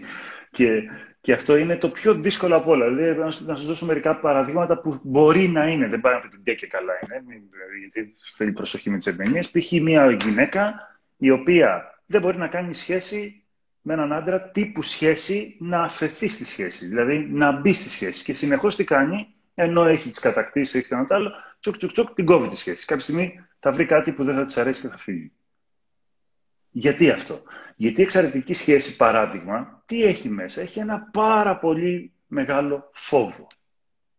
Γιατί έχει φόβο. Γιατί η εξαρτητική σχέση είναι ο θάνατο στη ζωή μου, κυριολεκτικά. Δεν υπάρχει ο ένας χωρίς τον άλλον. Οπότε για να μπορέσω να μπω σε καινούργια σχέση, πρέπει η άλλη πλευρά να με διαβεβαιώσει ότι δεν θα με αφήσει ποτέ. Ότι θα είναι πάντα εκεί. Αλλιώς δεν υπάρχω όταν δεν είμαι εκεί. Είναι κατανοητό.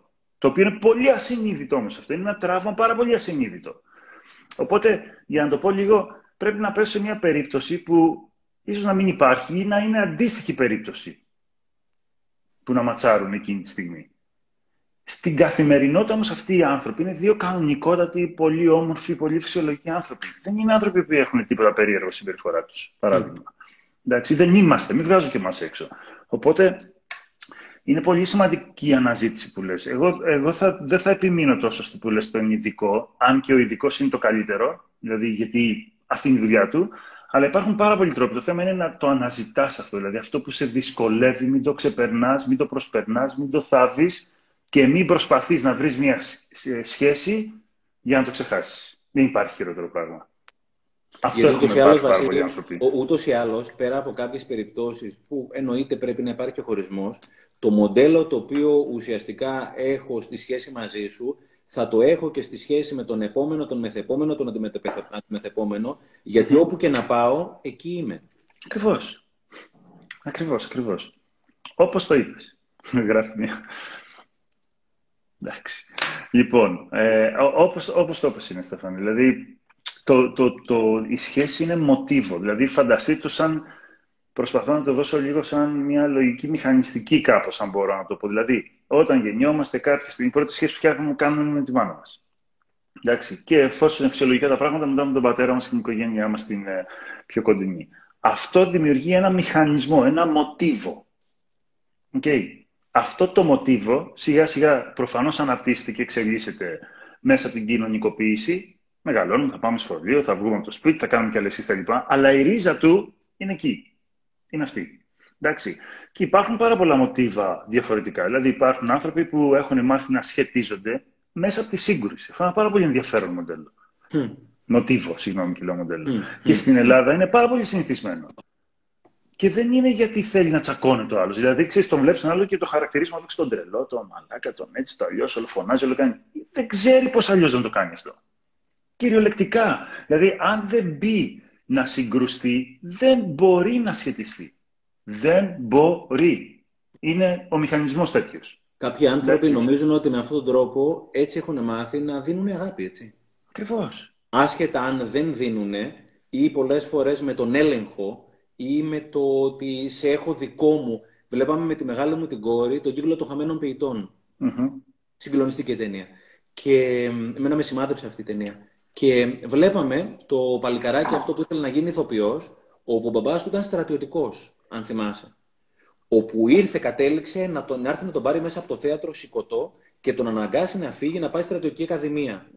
Και όποιος έχει την ταινία, εκείνο το βράδυ το παιδί αυτοκτόνησε και οι αντριχιαστικές σκηνές. Και κάποια στιγμή μου λέει η κόρη μου, ρε μπαμπά, αυτός γιατί το έκανε το παιδί του και ουσιαστικά το οδήγησε στο θάνατο. Λέω, αγάπη μου, δεν το ήξερε. Ο μπαμπάς αυτός νόμιζε, γιατί και ο δικός του μπαμπάς έτσι ουσιαστικά έδινε την αγάπη σε αυτόν, νόμιζε ότι έδινε αγάπη. Γι' αυτό το κομμάτι δουλεύω με τον εαυτό μου, γνωρίζω, εξελίσσομαι και, και, και. Και δεν περιμένω από τα παιδιά μου ή από οποιονδήποτε άλλο να ολοκληρώσει το όνειρο το δικό μου, αλλά το ολοκληρώνω εγώ. Και ουσιαστικά έτσι είμαι αυτή παρτό. Γι' αυτό τελικά αυτός ο άνθρωπος ή ο κάθε άνθρωπος μέσα από τη σύγκρουση, μέσα από τον έλεγχο, δεν ξέρω τι, νομίζει ότι δίνει αγάπη. Γιατί έτσι, και... την πήρε, έτσι την πήρε και αυτός. Και βάλε τώρα σε αυτό ακριβώς το παράδειγμα που λέει Στέφανε τη διάσταση της αλήθειας. Αλήθεια λέει ο ένας, αλήθεια λέει και ο άλλος. Τι βιώνει ένας, τι βιώνει ο άλλος. Εντάξει. Σου ξαναλέω, παιδιά, εγώ το προτείνω στους φίλους μας ένας εξαιρετικός χώρος να, διαπιστώ, να, βρει, να αρχίσετε να ψάχνετε τα πράγματα είναι τα επαγγελματικά. Δεν είναι όμως ποτέ η λύση εκεί. Γιατί; Είναι τα επαγγελματικά. Γιατί στην προσωπική σου σχέση δύσκολα διαλέγουμε, επιλέγουμε. Στα επαγγελματικά δεν επιλέγουμε τους ανθρώπους. Και αναγκάζεσαι και συνεπάρχεις. Οπότε έχει όλα τα, όλων των ειδών, ειδικά όσοι δουλεύουν σε εταιρείες, αλλά έχουν πελάτες, έχουν όλοι όπου και να είσαι. Οπότε είναι ένας πάρα πολύ ωραίος χώρος να δεις ποιοι σου κλωτσάνε, ποιοι σε τρελαίνουν, ποιοι σε αναστατώνουν. Ωραία, η ερώτηση είναι τι κάνεις με αυτούς, πώς το διαχειρίζεσαι; Ε, κοίταξε, θα σου πω, επειδή εμένα είναι η ιστορία της ζωής μου, αλλά επειδή οι άνθρωποι αυτοί είναι και ζωή και καλά να είναι και τους είμαι πολύ ευγνώμων, δεν θα ήθελα τώρα να πω... Ε, όσοι με ξέρουν καλά ξέρουν ποιοι είναι αυτοί οι άνθρωποι. Υπάρχουν δύο-τρεις άνθρωποι που τους είμαι τόσο ευγνώμων και όσο και να ακούγεται περίεργο, που δεν είναι θέμα δίκαιο ή άδικου, σε δύο-τρεις ανθρώπους που ήταν για μένα οι πιο απαράδεκτοι άνθρωποι που γνωρίζω στη ζωή μου από θέμα συμπεριφοράς. Το τονίζω, όχι σαν άνθρωποι, συμπεριφοράς. Ε, είναι οι άνθρωποι που είμαι πιο ευγνώμων από τον καθένα στη ζωή μου. Και ίσως να δικό ανθρώπους που ήταν μαζί μου, τι να πω, όχι απλά πρότυπα, έτσι, ίσως να τους αδικό, γιατί όντως είμαι στους άλλους πιο ευγνώμων. Δηλαδή, το, η δοκιμασία που έβαλα τον εαυτό μου ήταν συγκλονιστική μέσα από αυτούς τους ανθρώπους. Οι οποίοι οι άνθρωποι αυτοί έρχονται κάποια στιγμή στη ζωή σου και όταν συνειδητοποιείς, αυτό είναι για μένα ένας δείκτης, όταν συνειδητοποιείς με, με έναν άνθρωπο ότι συνεχώς είσαι ταραγμένος. Όχι αποσπασματικά, μην τον μπερδέψουμε. Δηλαδή δεν είναι αν μία φορά πλακωθούμε εμείς ότι αν ψάξω να βρω τι μου γίνεται. Αλλά αν είτε είναι μια ωραία μέρα, είτε είναι μια περίεργη μέρα, είτε είναι μια κακή μέρα, είτε είναι πρωί είτε βράδυ, είτε φέτος είτε του χρόνου, είτε με λεφτά ή χωρίς λεφτά, είτε με ποτό ή χωρίς ποτό. Κάπου μου τη βαράς. Εντάξει, ο Ξενάκης μου τη βαράει. Ε, ο Ξενάκης είναι ένα πολύ ωραίο δώρο, κυριολεκτικά, να δω εγώ μέσα από την αφορμή αυτού του τύπου τι μου συμβαίνει. Εντάξει, σε αυτές τις περιπτώσεις λοιπόν που πέφτουμε πάνω σε ανθρώπους οι οποίοι συστηματικά μας τη βαράνε, εγώ έτσι το λέω πολύ απλά, εντάξει, είναι αυτό που λέμε το φαινόμενο του κακοήθης καθρεφτίσματος, το οποίο τι πάμε να πει με πολύ απλά λόγια. Κάτι έχει ο Ξενάκης, άσχημο, κακό, με τα δικά μου δεδομένα, το οποίο το έχω και εγώ, αλλά εγώ δεν μπορώ να το δω μέσα μου. Φοβάμαι. Και είναι πολύ εύκολο να το δω πάνω σου. Και γίνω μέξαλος. Τρελαίνομαι. Θέλω να σου φάω το λαρίγκι. Γιατί είναι τόσο τρελό, τόσο περίεργο αυτό το πράγμα, τόσο κακό που δεν το αντέχω που το έχεις. Γιατί το έχω κι εγώ. Κατάλαβες. Οπότε, εκεί τι θέλει όμως, θέλει να το, να το, να το δεις μέσα από τη δική σου ματιά. Δηλαδή, αντί να πεις πόσο παπάρας είναι ο ξενάκης, που αυτό λέμε τις περισσότερες φορές, γιατί μου δίνει αφορμές. Πρόσεξε. Εσύ μπορεί να είσαι κακότροπος, μπορεί να είσαι αλαζόνας, μπορεί να κάνεις δηλαδή τέτοια. Οπότε να μου δίνεις αφορμές, αντί να πω, κοίτα τι κάνει ρε, να πω τι διάλογο μου συμβαίνει εμένα με αυτόν τον τύπο εδώ. Τι στο διάλογο μου συμβαίνει. Αυτό είναι το ερώτημα. Και να αρχίσω να ψάχνουμε. Εντάξει. Και έχει πολύ ενδιαφέρον στη σχέση τώρα, άμα το φέρουμε, γιατί όταν, αν κάνεις αυτό το ερώτημα, μετά πολλές φορές ξέρεις αυτό το ερώτημα είναι και ρεαλιστικό. Δεν, μπορείς να, δεν, είναι, δεν είναι επιλογή π.χ. στα επαγγελματικά για κάποιους. Μπορείς να πεις, αν πρέπει να συνεπάρξω με αυτόν τον άνθρωπο, μπορώ να κάνω κάτι. Ή θα κάτσω πέντε χρόνια και θα σπάσει το μάχη μου. Εντάξει. Οπότε νομίζω αυτό που κάνεις είναι γυρνάς στο ερώτημα γιατί τρελαίνομαι εγώ; Γιατί έχουμε συναντήσει πάρα πολλούς ανθρώπους οι οποίοι έχουν κακά χαρακτηριστικά για τα δικά μας δεδομένα. Δεν μας τρελαίνουν όλοι. Κάποιοι μας τρελαίνουν. Έτσι δεν είναι. Ε, αυτοί οι άνθρωποι είναι δώρο. Κυριολεκτικά δώρο, Στέφανε. Αυτή είναι δωράρα όμως, έτσι. Αρκεί να, το, να κάτσεις όμως, να το αντέξεις και να ψαχτείς. Εκεί. Και χωρίς να αποκλείεται με ΑΙ η επιλογή κάποια στιγμή να κόψεις τη σχέση και να πει για, για να μην εννοείται, εννοείται. το να, παρα, το να παραμένω με τέτοιους ανθρώπους, επειδή μου ήρθαν και μένα αρκετά ερωτήματα, ε, εννοείται παίρνω το μάθημα, βλέπω τι γίνεται, αλλά το να παραμένω σε τοξικές σχέσεις είναι κάτι το οποίο είναι, όχι είναι πιθανόν θα αρρωστήσω, είναι δεδομένο θα αρρωστήσω.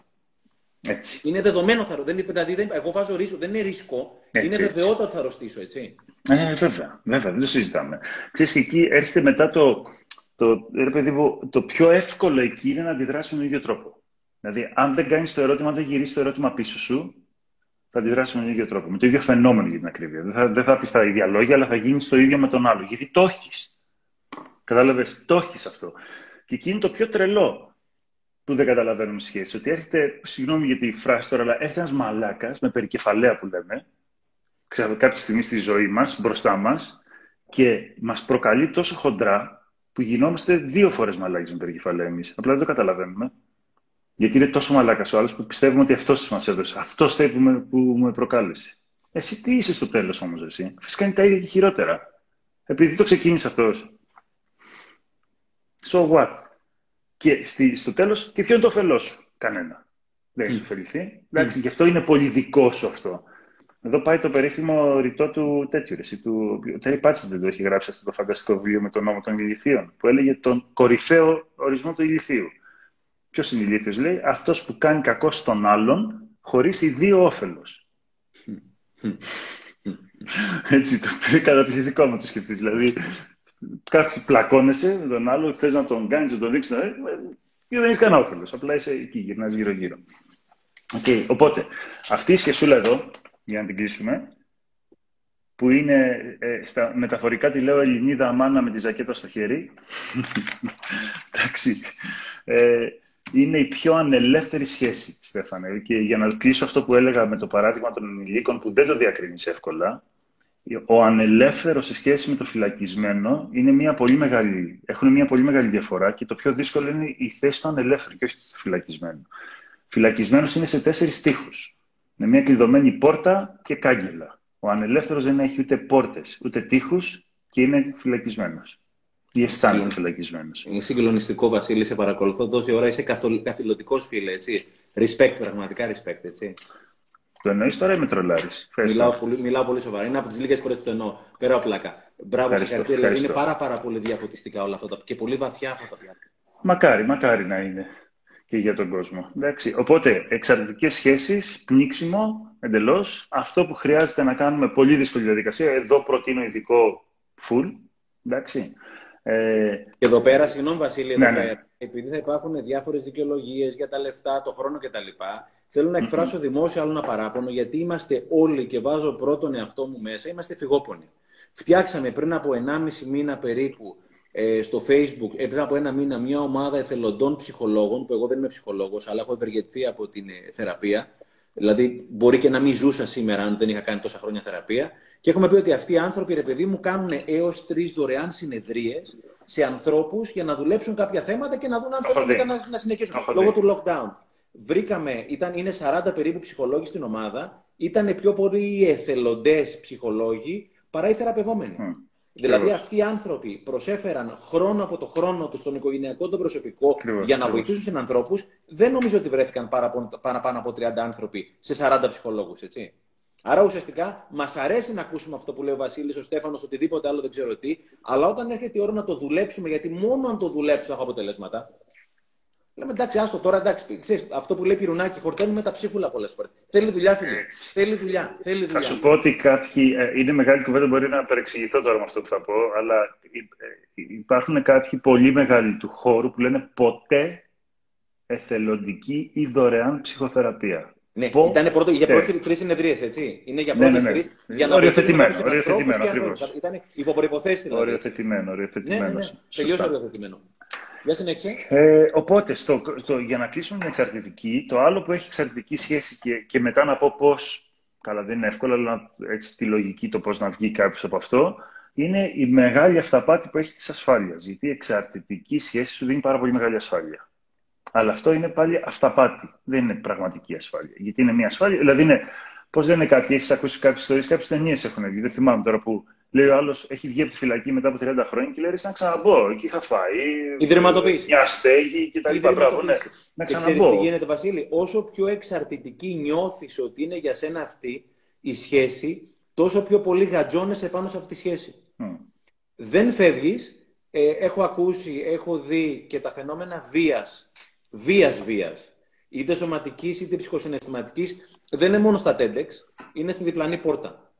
Και βλέπεις πράγματα και βλέπεις ότι ο άλλος δεν φεύγει, παρότι θα έπρεπε ήδη να έχει φύγει για πολλούς λόγους, και τον βλέπεις ότι είναι εξαρτημένος, γατζωμένος και όσο πιο πολύ είναι η βία, τόσο πιο πολύ γατζώνεται σε αυτό το πράγμα. Έτσι, έτσι, έτσι, έτσι ακριβώς, ακριβώς. Έτσι είναι.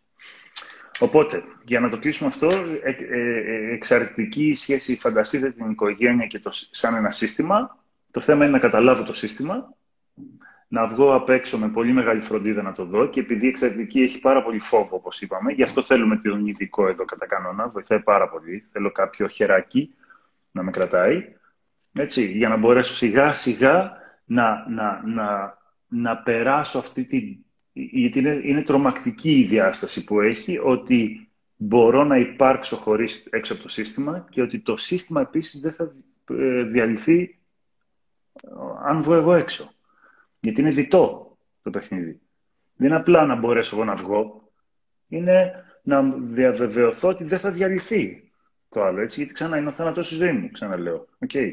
Οπότε εκεί προτείνουμε τον, σίγουρα τον ειδικό. Πάμε να κλείσουμε αυτή μετά η συναλλακτική που την αναφέραμε ήδη, που oh. είπες πολύ ωραία και το παράδειγμα. Mm. Εδώ έχει πάρα πολύ πλάκα άνθρωποι που τις περιγράφουν όταν κάνουν αυτό το σχήμα που λένε ε, «Ας σου πω τι είναι αυτό». Ε, του λέω, εγώ έχω κάνει ένα, δύο, τρία, τέσσερα, πέντε. Και αρχίζει η άλλη πλευρά και λέει: Πέντε έχεις κάνει εσύ, ας σου πω, εγώ έχω κάνει για σένα αυτό, αυτό, αυτό, αυτό. Πάρε και ένα έκτο. Έχω κάνει περισσότερα από σένα. Δηλαδή, κυριολεκτικά τα μετράμε τα πράγματα. Εντάξει, κυριολεκτικά. Δυστυχώς εδώ, Στέφανε, όλοι μας δεν βγάζουν τον εαυτό μου έξω. Προσπαθώ, δεν πάντα δεν καταφέρνω. Πολύ στα παιδιά. Ξαναπες το, Το βλέπεις πάρα πολύ να το κάνουμε στα παιδιά αυτό. Που σου έχω πάρει αυτό, που σου πήρα τάμπλετ, που σε πήγα εκεί, που πας στο ιδιωτικό, που σου πήρα τα ρούχα, που σου. Αυτό είναι συναλλακτικό. Δηλαδή είναι σαν να βάζεις το παιδί να του λες: Επειδή σου θα σα δώσει. Δηλαδή να είσαι καλό παιδί, επειδή εγώ είμαι καλός μπαμπάς, επειδή σου πήρα κάτι παραπάνω. Κοίτα, αν θυμάσαι, η δική μας γενιά και δυστυχώς και πολλά παιδιά στη νέα γενιά μεγαλώνουν να είσαι καλό παιδί, να ακούσεις τον μπαμπά για να. Όταν ακούσει το για να. Ακριβώς. Αυτό είναι αλλαγή, έτσι. Ακριβώς, ακριβώς. Ακριβώς, ακριβώς. Εδώ τώρα συναλλακτική, ε, προφανώς έχει αυτό, πάλι έχει ένα είδους, ε, όχι εξάρτηση, αλλά έχει μια. Αυτό το πάρε δώσε είναι μια κλωστή στην ουσία που μας κρατάει. Δηλαδή, σου δώσα κάτι, μου χρωστάς. Οπότε είμαι καλά. Κατάλαβες; Ε, υπάρχει αυτό το, το bonding. Αυτό όμως που έχει σημαντικό είναι, οπότε έχει εξαρτητικά στοιχεία, δεν είναι εξαρτητική σχέση, έχει πολύ μοναξιά όμως. Εδώ, αυτή η σχέση mm. κατά κανόνα. Mm. Εντάξει. Γιατί ορίζεται από κάτι το οποίο είναι πέραν του, Πώς, και δεν είναι τυχαίο τα κυκλάκια το ένα είναι δίπλα, δεν είναι κοντά στο άλλο, είναι μακριά το ένα. Ναι, ναι, ναι. Τώρα ο καθένας θα κάνει ξέρεις κάτι, βάζει τα βελάκια από πάνω, από κάτω κτλ. Να, να πω την ιστορία που σου έλεγα για το Παρίσι με τη Μαρία που είχαμε. Εννοείται, εννοείται, εννοείται, εννοείται. Αυτή η σχέση, όταν πραγματικά, δηλαδή καμία σχέση δεν είναι καλή ή κακή, ε, θα καταλήξει ο Βασίλης κάπου φυσικά. Και, αλλά είναι και το τι θέλεις στη ζωή σου. Οπότε έχουμε πάει με τη Μαρία ταξίδι κάποια στιγμή πέρσι, πρόπερσι στο Παρίσι και έχουμε κάνει το, με αυτά τα βαποράκια σου Σικουάνα, που το ρομαντικό δείπνο κτλ. Πατωμούς, πατωμούς. Μπράβο, τα πατωμούς. Οπότε καθόμαστε σχετικά μπροστά. Και μπροστά μας ακριβώς, στο πρώτο τραπεζάκι στην κορυφή, είναι ένα ζευγάρι το οποίο έχουν μόλις παντρευτεί. Η νύφη είναι μια κούκλα, ε, πολύ όμορφο νυφικό, έχουν πέσει πάρα πολλά λεφτά. Ο τύπος είναι φραγκάτος, φαίνεται ξεκάθαρο ότι είναι φραγκάτος. Και αυτή έχει και το κοριτσάκι από έναν προηγούμενο γάμο. Οπότε σε όλη αυτή την, ε, το ταξίδι τέλος πάντων, ο ένας είναι από εδώ, η άλλη είναι από εκεί, η άλλη είναι με το κινητό συνέχεια, τραβάει φωτογραφίες, βίντεο κτλ. Επί δύο ώρες, το παιδάκι είναι δικό τη από προηγούμενο γάμο, είναι πραγματικά αυτό εδώ πέρα είναι κοντά. Ο ένας είναι εδώ και ο άλλος είναι από εδώ πέρα. Και κάποια στιγμή, η πρώτη νύχτα του γάμου, η πρώτη μέρα του γάμου, έτσι, καταλαβαίνεις. Ε, και κάποια στιγμή λέω στη Μαρία, λέει, μωρό μου, λέω, εγώ, κάποιοι άλλοι άνθρωποι δεν τα καταφέραμε στη σχέση μας στο γάμο και χωρίσαμε δεν ξέρω τι. Αλλά την πρώτη νύχτα του γάμου, ε, την πρώτη μέρα ήμασταν τρελαμένοι. Δηλαδή και για, για σειρά χρόνων εγώ. Μετά το χάσαμε κάποια στιγμή με την πρώην γυναίκα μου. Αυτοί, όταν ξεκινάνε έτσι, πού θα πάνε; Και μου λέει η Μαρία το εξής συγκλονιστικό. Μου λέει μην απορρίσεις ότι αυτή μπορεί και σε 10 και 20 χρόνια να είναι μαζί, γιατί αυτή είναι πιθανότατα μιας συναλλακτική σχέσης. Ίσως αυτή δίνει το σώμα της ή οτιδήποτε άλλο, ίσως ο άλλος δίνει τα λεφτά, Οπότε ουσιαστικά έχουν μια συμφωνία η οποία τηρείται. Άρα μην απορρίσεις, μου λέει, αν αυτή η σχέση πραγματικά πολυκερέψει, μακρο, μακροημερεύσει, γιατί είναι συνειδητή ο καθένας με τον άλλον τι δίνω και τι παίρνω, έτσι. Mm. Δεν έχει έρωτα βέβαια αυτό το πράγμα, δεν έχει αγάπη, δεν έχει. Εννοείται, αλλά είναι μια σχέση συναλλαγής, όπου αν τα δύο μέρη είναι συνειδητά τι, πίνω, τι παίρνω, τι δίνω, it's okay. Αν αυτός είναι ok, αυτό που λέγε πάλι η γιαγιά μου. Σαν αρέσει του φορέσει, όλο του κόσμο αρέσει. Οι Αμερικάνοι το έχουν κάνει και προγραμμαίο συμβόλαιο, μια χαρά όλα. Κανονικά. Εντάξει. Λοιπόν, λέει κάποιος φίλος, σημαντικό να το διευκρινίσουμε αυτό. Όταν βάζουμε στόχους στα παιδιά, είναι συναλλακτικό; Όχι. Άλλο η επιβράβευση, άλλο η συναλλακτική σχέση. Εντάξει, γιατί όταν βάλεις στόχο στο παιδί ή το παιδί βάλει ένα στόχο και το επιβραβεύσεις με κάτι, είναι μια χαρά. Είναι υγιέστατη διαδικασία η επιβράβευση. Το συζητάμε και ζητούμενο κιόλας. Αλλά το να... νομίζω ότι έχει να κάνει και πόσο συχνά. Δηλαδή, εμένα όταν μπήκε η δικιά μου πρώτη γυμνασίου στο σχολείο που έδωσε και μπήκε, είχαμε συμφωνήσει να πάρει ένα κινητό. Εάν το παιδί, αν η συναλλαγή με το παιδί μου είναι καθημερινή, προφανώς είναι κάτι το οποίο ορίζει σαν συναλλακτική. Το να υπάρχουν κάποιοι στόχοι και επιβραβεύσεις, μόνο καλό είναι. Ναι. Γενικώς, να πούμε το εξής, ε, Στέφανε, για να είμαστε ρεαλιστές. Όλα αυτά τα είδη των σχέσεων που βλέπουμε στην καθημερινότητά μας, θεωρώ ότι μία μέση σχέση τα έχει όλα. Συμπεριφορές δηλαδή τέτοιες έχουμε όλοι. Και εξαρτητικές και συναλλακτικές και συγκρουσιακές, τα πάντα έχει μία σχέση. Το μοτίβο είναι το θέμα. Αυτό που κυριαρχεί το 51% της σχέσης ποιο είναι; Εντάξει, δεν είναι άσπρο μαύρο τίποτα. Και δεν πάει να πει ότι κάποιος που είναι στην χ σχέση δεν έχει καμία σχέση με την άλλη. OK, okay. έτσι για να το βάλουμε έτσι πρακτικά. Ρωτάει μια φίλη, νομίζω δύο φορές το είδα γρήγορα, τι γίνεται με τη σχέση που είναι ο Α και ο Β μέσα στο πλαίσιο. Αυτή εδώ, στη μέση. Okay. Αυτή η σχέση, θα σας πω πώς, ε, καταρχάς, είναι, είναι ένα σχήμα που δεν το συναντάμε πολύ συχνά. Αυτό που έρχεται εδώ όμως, έχει το προβλημα... η προβληματική διάσταση σχέσης αυτή είναι ότι έχουμε δύο ανθρώπους, οι οποίοι έρχεται η σχέση να τους καθορίσει. Δηλαδή η σχέση βλέπουμε και κυριαρχεί των ατόμων στο σχήμα. Αυτή ακριβώς που δείχνει ο Στέφανος. Εντάξει. Οπότε εδώ πέρα έχουμε μία σχέση, υπάρχει ένα πολύ φιλοσοφικό ερώτημα, όποιος θέλει να το αναζητήσει, είναι αν μέσα από τις σχέσεις καθορίζομαι ή αν εγώ καθορίζω τις σχέσεις μου. Δηλαδή αν οι σχέσεις μου με καθορίζουν ή εγώ καθορίζω τις σχέσεις μου. Είναι πολύ ωραίο ερώτημα αυτό για τον καθέναν μας νομίζω. Εντάξει. Οπότε αυτή είναι μια σχέση που σε καθορίζει κατά κανόνα. Και όχι μόνο εσένα και τον άλλο. Δηλαδή, να το πω έτσι πολύ απλά, να παντρευτούμε, να κάνουμε και δύο παιδιά, να, να δέχουμε πρόσωπο στην κοινωνία. Να το πω έτσι τραβηγμένα λίγο, εντάξει. Τελευταίο νομίζω, κυριαρχική σχέση, το δείχνει το σχήμα. Εντάξει. Ο δυνατός και ο αδύναμος, ο έτσι και ο αλλιώς. Δυστυχώς και αυτό υπάρχει μέσα στην, στη, και στις οικογένειες. Ε, θέλω να σου πω ότι εδώ υπάρχει πολύ έντονη, συναντάμε αυτή τη σχέση ομόφυλα, δηλαδή άντρες με άντρες, γυναίκες με γυναίκες. Ε, και γενικά είναι μια δύσκολη σχέση προφανώς και πάρα